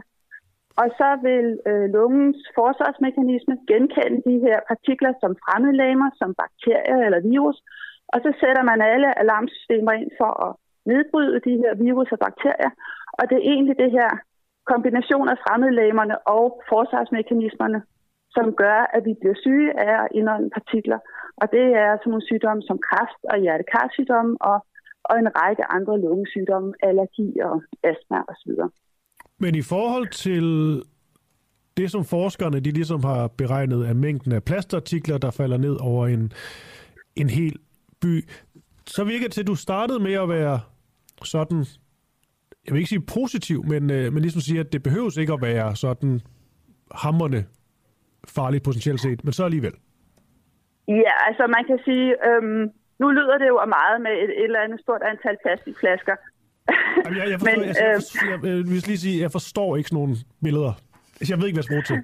Jeg ved ikke, hvad for en by vi taler om. Jeg forstår ikke. Altså, jeg kan godt se 3 millioner plastikflasker i Varde. Det vil se vildt ud, ja. hvis de bare blev hamret ned. Jeg, jeg forstår sådan ikke sådan et billede, men uh, undskyld, nu afbryder jeg bare. Ja, men, men man kan sige, uh, hvis vi ser på Danmark og, og, og København, så, så uh, kender jeg ikke til, at der er nogen, der har uh, fundet eller kvantificeret, hvor meget plastik der er i, i luftforurening. Vi ved, at vi har luftforurening, men øh, det består primært af øh, vejtrafik, og, og så eller faktisk allermest primært af, af, af langtransport fra, fra resten af Europa. Øhm, så, ja, så man kan sige, hvis man vil, hvis man, ja, jeg tror, at der er indholdet af mikroplast i, i det danske luftforurening er nok ikke den største komponent af luftforurening, det er nok mere de der trafikgenererede og brænderøgsgenererede partikler. Øhm, ja. Og så er der det ved luftforurening, at, at det er mest naboernes øh, luftforurening, man, man øh, nyder godt af. Så man kan sige, at hvis man vil forebygge luftforurening, så skal man i virkeligheden ud og snakke med sine naboer. I København er det sådan, at 90 procent af den luftforurening, vi har, den kommer fra andre kilder, og det er kun cirka 10 procent af det, vi selv har været med til at generere. Hvem er det? Altså det er sådan noget som øh, Mellem-Europa, eller når vinden kommer dernede fra. Øh, og nogle gange får vi jo også, i sjældne tilfælde, så har vi jo også sand fra Sahara, der kommer, øh, ja. Men, men, så, så det kan bare så det kan være sådan en rigtig lang transport. Kommer der så ikke også noget fra os til dem? Altså hvis... Jo, det, det er klart. Naboen, jeg tror, så, ja, så må det også... Ja, ja, ja. Det må være naboen, ja, jeg tror, og naboen, det er jo så... Vi er jo så også en nabo. Ja, ja, ja, så vi leverer primært til Sverige som jeg har forstået det. Ja. Okay. Især i Københavnsområdet, ikke? så er det Sverige, der ligger der. Ja. Sådan noget som, øh, som, øh, som mikroplastik her, altså kan man lave sådan en helt kvalificeret risikovurdering af det, eller er det stadigvæk lidt, lidt flyvsk? Det prøver jeg lige at, lige at finde ud af. Ja, øh, lige nu ved vi meget lidt om mikroplastik, og især om, om det mikroplastik, der er småt nok til, at man kan komme ned, det kan komme ned i lungen. Fordi som, som forskerne der, de kunne, nu havde de forbedret teknikken, og de kunne se dem, der var 10 mikrometer store. Men de har jo brug for at kunne se de, de helt små. Vi ved ikke, altså vi ved en del nu om, om farligheden af små partikler, men vi ved endnu ikke om, om de her mikroplast, om de opfører sig ligesom alle andre små partikler. Så der er et stort videnshul. Og vi ved heller ikke om alle typer mikroplast har samme form for farlighed eller lige farlige. I ved, der er mange forskellige typer plastik. Øhm, så ja, så det er jo et område, der først nu er ved at komme, øh, komme i spil. Øh, så der er rigtig mange videnshuller. Vi ved heller ikke, hvad der er for nogle kilder til, til plastik. Ved, øh, ja. og, og man bliver jo nødt til at, at identificere de største kilder for at kunne, kunne øh, så forebygge at begrænse udledning af de kilder. Ja. Så der er rigtig mange videnshuller i forhold til mikroplastik. Ja. Men uh, trods alt, uh, som det ofte er, når man taler om sådan nogle, uh, nogle ting her, og alt det, uh, alle de potentielle farer, som omgiver når man bor i uh, eksempelvis en, en stor by, det er, det er bedre at bo i, i København end i Shanghai eller Delhi, går ud fra. Ja, altså i forhold til luftforurening, der, der har vi i, i Danmark og i København øh, relativt lave øh, niveauer af luftforurening sammenlignet med mange andre store byer. Mm. Øhm, ja, så, så helt sikkert ud fra det perspektiv, så er København at foretrække. Ja, er det jo kun og, det, det perspektiv. Jeg vil ikke vurdere, hvorvidt det er federe at bo i, i Shanghai. Det, det ved jeg ikke noget. Øh, skøn by sikkert. Stor. Ja, Nå, Ulla Fogel, nu, øh, nu begynder jeg at rode mod et eller andet, som jeg ikke, øh, ikke skal, men øh, mange tak, øh, tak for det. Du er professor ved det Nationale Forskningscenter for Arbejdsmiljø, og må du have en fortsat god onsdag. Ja, tak, og i lige måde, og tak fordi jeg måtte være med. Selvfølgelig. Tak, tak. Hej. Ja, det var da spændende. 3 millioner plastikflasker. Ja, jeg ved ikke helt, hvad det betyder. Det er jo også det her med, ej, det er selvfølgelig vigtigt, at der bliver sat fokus på det her, der bliver, der bliver forsket i det, som rent faktisk ved, hvordan man går og, ja, og, og, og indånder, men, men nogle gange er det jo også bare sådan. Jeg føler, det er en kalkuleret risiko at bo i byen. Ikke at vi ikke skal gøre det bedre, men du ved, det er også bare... Det er god mening for mig, at det, at det på en eller anden måde er, er lidt værre at bo i, i byen, når ja. man bor så tæt sammen med andre mennesker end, øh, og biler og så videre, ja, end, øh, det er rigtigt. end at bo langt ude på, på landet. Nu skal vi have den sidste på. Ja. I forhold til øh, det jeg, spørgsmål. Jeg røvler helt vildt meget her til, her til morgen. Ja, det er fint. I morgen der kan du røvle endnu mere. Der sidder du helt alene. Det er også snart jul. Øh, det er en fin undskyldning at bruge for, for bare at brælle ud med noget tilfældigt. Nej. Ja. Vi skal have den sidste på. Øh, på det spørgsmål, vi har øh, stillet hele morgen. Kan et kunst- og kulturråd bidrage til at løse klimakrisen? Øh, i det øh, nye regeringsgrundlag står der, at øh, man vil nedsætte et råd, der kan afdække og diskutere, hvordan kunst og kultur kan bidrage til at løse tidens store kriser, som jo så er klimakrisen, naturkrisen, velfærdskrisen og trivselskrisen. Og vi kan vel bare lige, før vi, øh, vi går til kilden, lige sådan lidt opsummerende sige, at vi havde øh, Christine Ravn Lund på, formand for Dansk Ungdomsfællesråd. Hun... Øh, er positiv. Ja, men også gerne lige se nogle resultater, før hun rigtig troede på det, ja. men positiv og i forhold til sådan noget som, som trivselen, der, der kunne få mere fokus eksempelvis. Mm. Øh, og havde der også nogle konkrete forslag, det var noget med noget spider, og sådan noget med noget spoken word, og sådan nogle ja. forskellige ting, der ligesom kan aktivere de unge. Så havde vi øh, Geomets på. Han synes, alt ved det her var dumt. Ja. 100% af det var, var dumt. Og det var også selve tanken om, både det med, at man ikke, altså nogle gange burde man adskille kunst og kultur, så det ikke bliver den samme pakke altid, ja. men også det her med ligesom at fortælle, at øh, nu skal de løse et eller andet, eller nu skal det have en eller anden særlig ja, det skal vigtig effekt. bare være kunst. Det skal også... Geometrisk er det bare gerne kunst, ikke? Jo. Ja. Nå. Nu er det Christine Røg. Ja. Godmorgen, Christine. Godmorgen. Du er aktivist i Extension Rebellion. Ja, øh, det er jeg blandt andet, ja. Mm. Sætter du pris på regeringens planer om, at øh, kunst og kultur det skal bidrage til at øh, løse tidens store kriser? Øhm, det er et ret interessant spørgsmål også, fordi der er jo mange klimabevægelser, der har brugt øh, kunst eller performance eller teater, forskellige sådan nogle kunstformer i protest og i klimaprotester, øh, som egentlig har været rigtig gode og meget smukke i, i lang tid. Og det er jo også sådan, det man også set i protester. Så på den måde sådan, har det været en del af klimasagen længe. Øh, det interessante er jo nu, at det kommer fra regeringen, at det kommer fra staten, så det er på en eller anden måde sådan lidt bagvendt, at nu er det ikke en protestkunst længere, men nu er det så en klimakunst, der vil noget andet. Øhm, og jeg tror godt, jeg kan forstå øh, Geomets sådan, øh, kritik af det, fordi man tænker, hvorfor skal regeringen eller hvorfor skal staten nu ind og bestemme, at det skal være den her form for politisk kunst, og kan det overhovedet være politisk kunst, hvis det på en eller anden måde er skrevet ind i regeringsgrundlaget, at det her skal kunsten kunne. Er det sådan, ja, øhm, den måde synes jeg, det, ja, der, er det, der, er det den, sådan, der mister den et ja, eller andet. Er det også en lidt en ja, frygt for, at, øh, at, at kunsten så eksempelvis bliver lidt øh, hvad hedder sådan noget, institutionaliseret. Altså at, øh, at de lige pludselig kommer ind, øh, der sidder nogle, nogle jakkesæt og skal, skal tale om øh, dens, øh, Ja. dens effekt og så videre. Ja. Men det kan altså, der også er jo også, ja, ja, ja, Ja, du ved, der er jo et eller andet armslængde princip også inden for kulturlivet og kunstlivet, som de egentlig er meget glade for, hvor de, kunsten skal jo være fri ikke, også, til at kunne udtrykke sig på den måde, den gerne vil. Og den måde, jeg har forstået kunstens rolle i klimakrisen, har været som en protest, har været som noget, der skulle løse, hjælpe til at løse klimakrisen gennem at presse politikerne på en eller anden måde, eller få befolkningen til at forstå, hvor langt vi er politisk fra det. Så på en eller anden måde er det lidt bagvendt, at så kommer det fra politisk side, at vi skal have klimakunst, men, men den eneste måde, klimakunsten jo på en eller anden måde kan være med til at løse klimakrisen, er jo at få folk til at forstå, hvor alvorligt det er, og på en eller anden måde være med til at presse politikerne. Så skal politikerne være med til at presse sig selv. Det minder mig en lille smule om, når de går med til klimademonstrationer, og man tænker, det, det giver ikke helt mening, fordi det er dig, vi protesterer imod. Ja.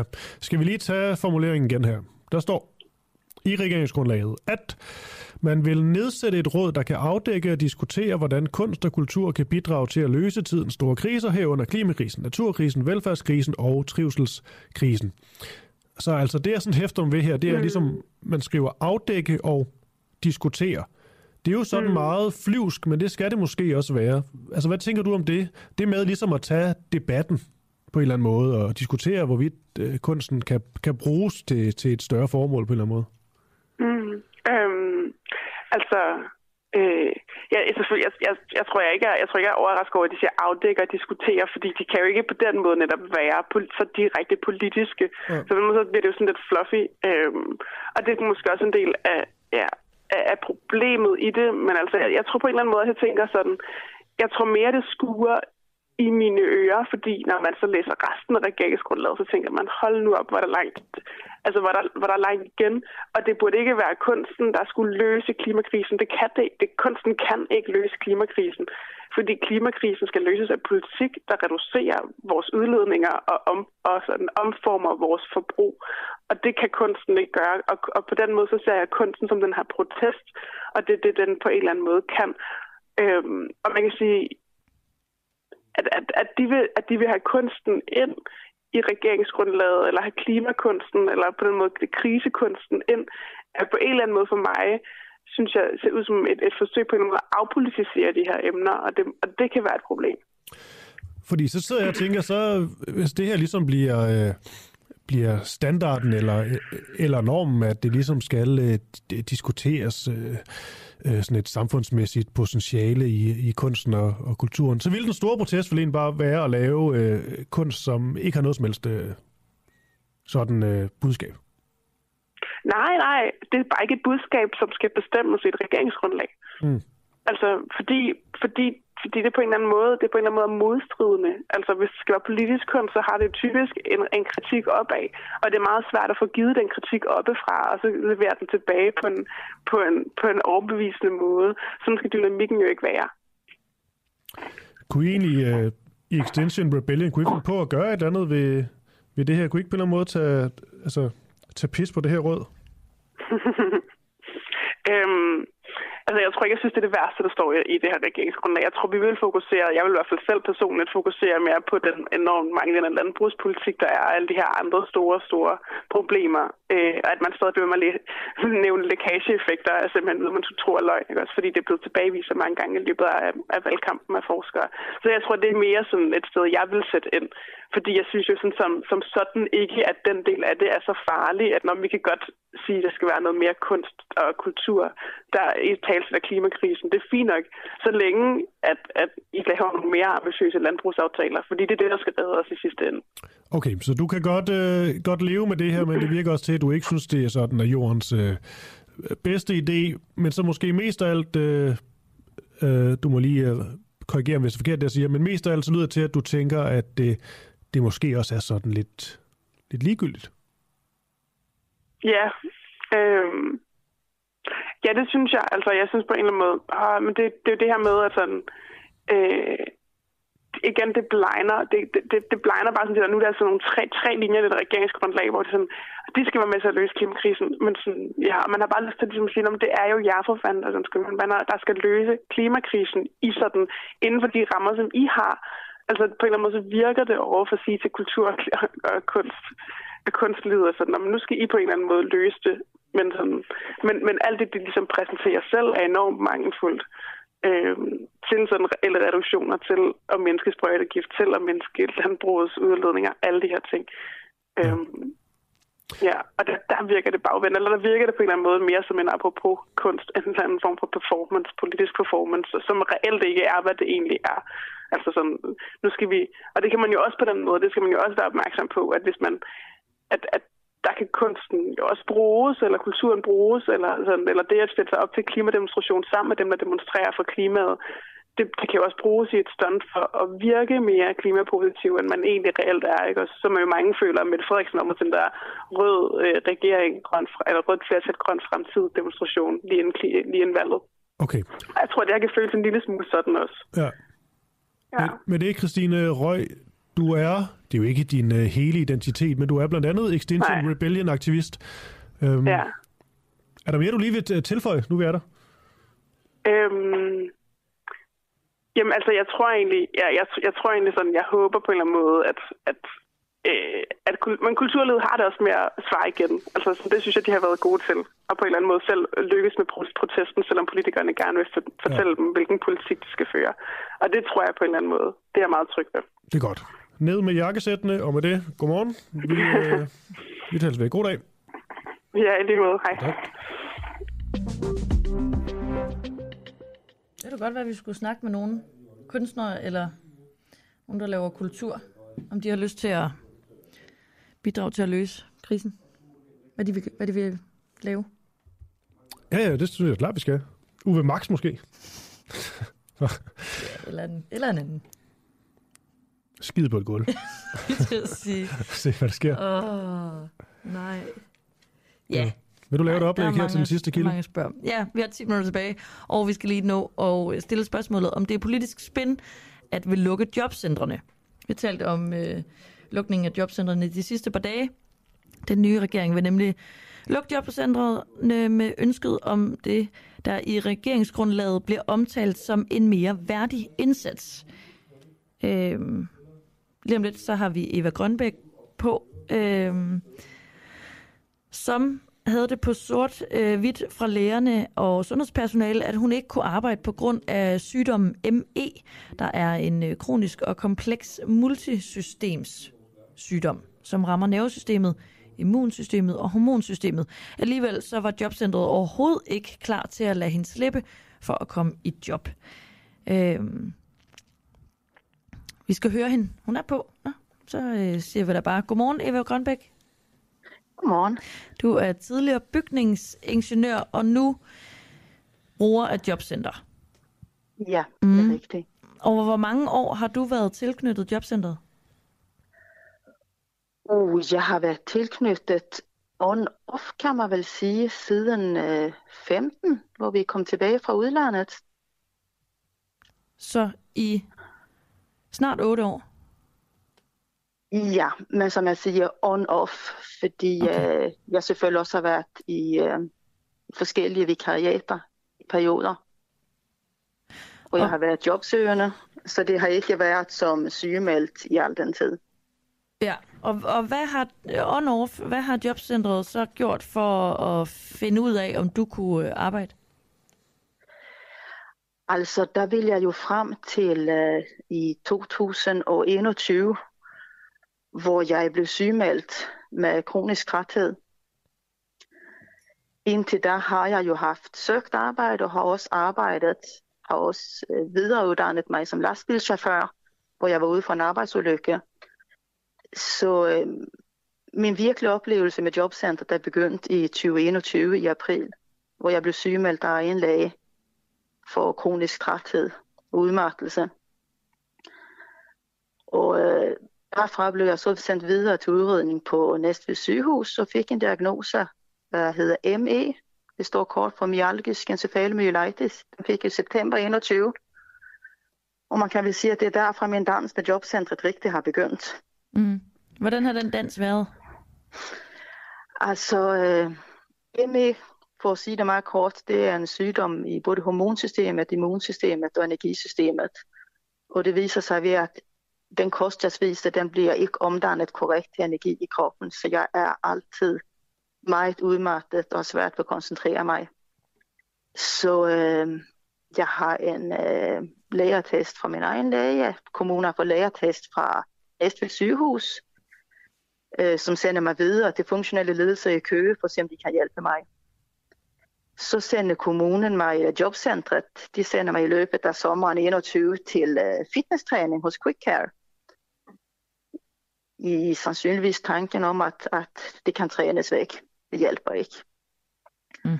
I august så sender kommunen mig til en reumatolog og en psykiater, som begge to er enige med de tidligere læger om, at det er en fysisk sygdom og ikke noget, jeg tænker mig til. Og de tilføjer, at sandsynligheden for bedring er meget lille. I december der kommer jeg så til en udredning hos funktionelle ledelser i Køge. Og her bliver jeg tilbudt at komme i kø til at få en behandling med gruppe samtaleterapi. Og målet er igen bedre ressourcehåndtering og accept.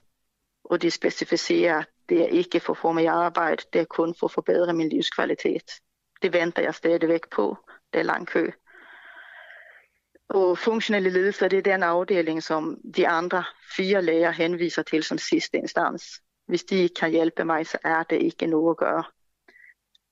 Det er så et materiale, som kommunen havde, da jeg blev indkaldt til rehabiliteringsmøde i marts i år. Og på det her tidspunkt, så har jeg blevet klar over, at jeg kan ikke klare det her selv. Så jeg får kontakt med Louise Schelte Frederiksen, som er jurist. Og øh, hun tager så med mig til det her rehabiliteringsmøde. Og her søger jeg om förtidspension, førtidspension, men det blev overhørt, og i stedet indstillede det mig til ressourceforløb. Som en del af deres plan for at forbedre min arbejdsevne, så skal jeg blandt andet, øh, skulle jeg deltage i et sundhedskursus. Og det gik, min oplevelse var, at i princippet gik ud på, at jeg skulle lære at leve med en kronisk sygdom. Jeg har været med til et online mindfulness-forløb. Øhm, det blev også besluttet, at der skulle laves en funktionsevnebeskrivelse og det vil sige, at den ergoterapeut kommer hjem til mig for at se, hvordan jeg kan klare praktiske opgaver det, i mit eget hjem. Altså var det jobcenter, der tilbød dig øh, åndelig mindfulness? Ja, det var det. Hvem, øh, altså, hvem, hvem tog den beslutning? Øh, deltagerne på rehabiliteringsmødet. Ja. Tænkte du, var du lidt, uh, lidt skeptisk, før du skulle, uh, skulle til det? Det kan man vel godt sige, at jeg var. Det er øh, ikke noget, jeg personligt går ind for overhovedet. Men det var ikke så meget at vælge mellem. Jeg skulle deltage i en eller anden form for aktivitet, ellers så får jeg ikke mine sygedagpenge, eller mit, øh, res, min ressourceforløbydelse, som Men, det hed på det tidspunkt. Okay, det virker til, øh, Eva Grønbæk, det er jo lige før vi, hvis du har tid, vi kan tale videre om det her i morgen, for det er jo ret spændende at høre de her konkrete historier. Men det virker til sådan, det, det altså sådan opsummerende, der er din kritik vel ret meget, at øh, man bliver sendt i forskellige ting og sager, som vel har en, altså, altså intentionen går ud fra, også for medarbejderne er, altså er god, men ofte er det måske øh, nogle beslutninger, der bliver taget, uden man rigtig sådan har øh, måske den faglige viden om, hvorfor det lige er det her, du skal igennem. Ja, det kan man godt sige. Altså, jeg har jo fået at vide, at kommunen de bruger tre trin til at afgøre, en persons jobevner. De bruger lærertester, og dem har de fem af, eller fem forskellige læger, der har udtalt sig. De bruger den her funktionsevnebeskrivelse, som jeg først har fået lov til at få her i slutningen af november, så den er ikke engang færdig endnu. Den bad jeg ellers om at få før øh, rehabiliteringsmøderne. Og de bruger virksomhedspraktik, som lærerne på det kraftigste fraråder, fordi det vil kun gøre mig dårligere. Så de er i lidt af et dilemma. Jeg har været til yderligere to rehabiliteringsmøder, hvor jeg har søgt om pension. Det sidste var i den 22. august, og de indstillede det til pensionsnævnet. Der, der fik jeg der blev det ingen samtale. Jeg fik, vi kom til mødet, og fik jeg ved, at øh, de ville indstille mig til et afslag på pensionsansøgningen. Pensionsnævnet skal svare inden for tre måneder, og jeg har stadigvæk ikke fået svar fra dem nu her fire måneder senere. Så jeg har en fornemmelse af, at de ved ikke, hvad de skal gøre med mig, men de vil ikke give mig pension. Eva, er det, er det realistisk, at du kommer i job? Vil, vil du gerne i job? Jeg vil gerne i job, men jeg kan ikke. Okay. Jeg har rigeligt at se til at bruge mine kræfter på at klare mig uden hjælp i hjemmet, mm. end den, det min mand gør. Mm. Så jeg, øh, jeg bruger sådan set alle de kræfter, jeg har på at, at bare kunne klare mig i eget hjem. Ja, okay. Og det Nej, Eva, det, det er ikke, fordi vi ikke vil tale, tale mere, men det kan være, vi måske skal tale ved i morgen også, men det er sådan, fordi vi slutter her klokken 9, så jeg er nødt til at sige, uh, sige, uh, sige tak for, for nu, fordi tiden den, uh, den nærmer sig. Ja. Men uh, du er ja, ti- tidligere bygningsingeniør, og nu uh, ja, jobcenterbruger, i hvert fald for en, for en stund måske. Se, hvad der sker mm. med de jobcentre. Eva Grønbæk, ja. uh, tak for det. Kan du have en god dag? I lige måde, tak. Tak. Hej. Tak. Hej. Bum, bum, bum, bum. Så er afslutningsmelodien sat på. Yes, Karoline Kært og Christoffer Lind bag mikrofonerne, og... Jeg siger tak for nu. Ja, og tak til Oliver Nubbenau ude bag pulten, og tak ja. til Peter Svarts for at sætte programmet sammen, og vi ses i morgen, og farvel, og god jul, og hej hej. Ja, tak.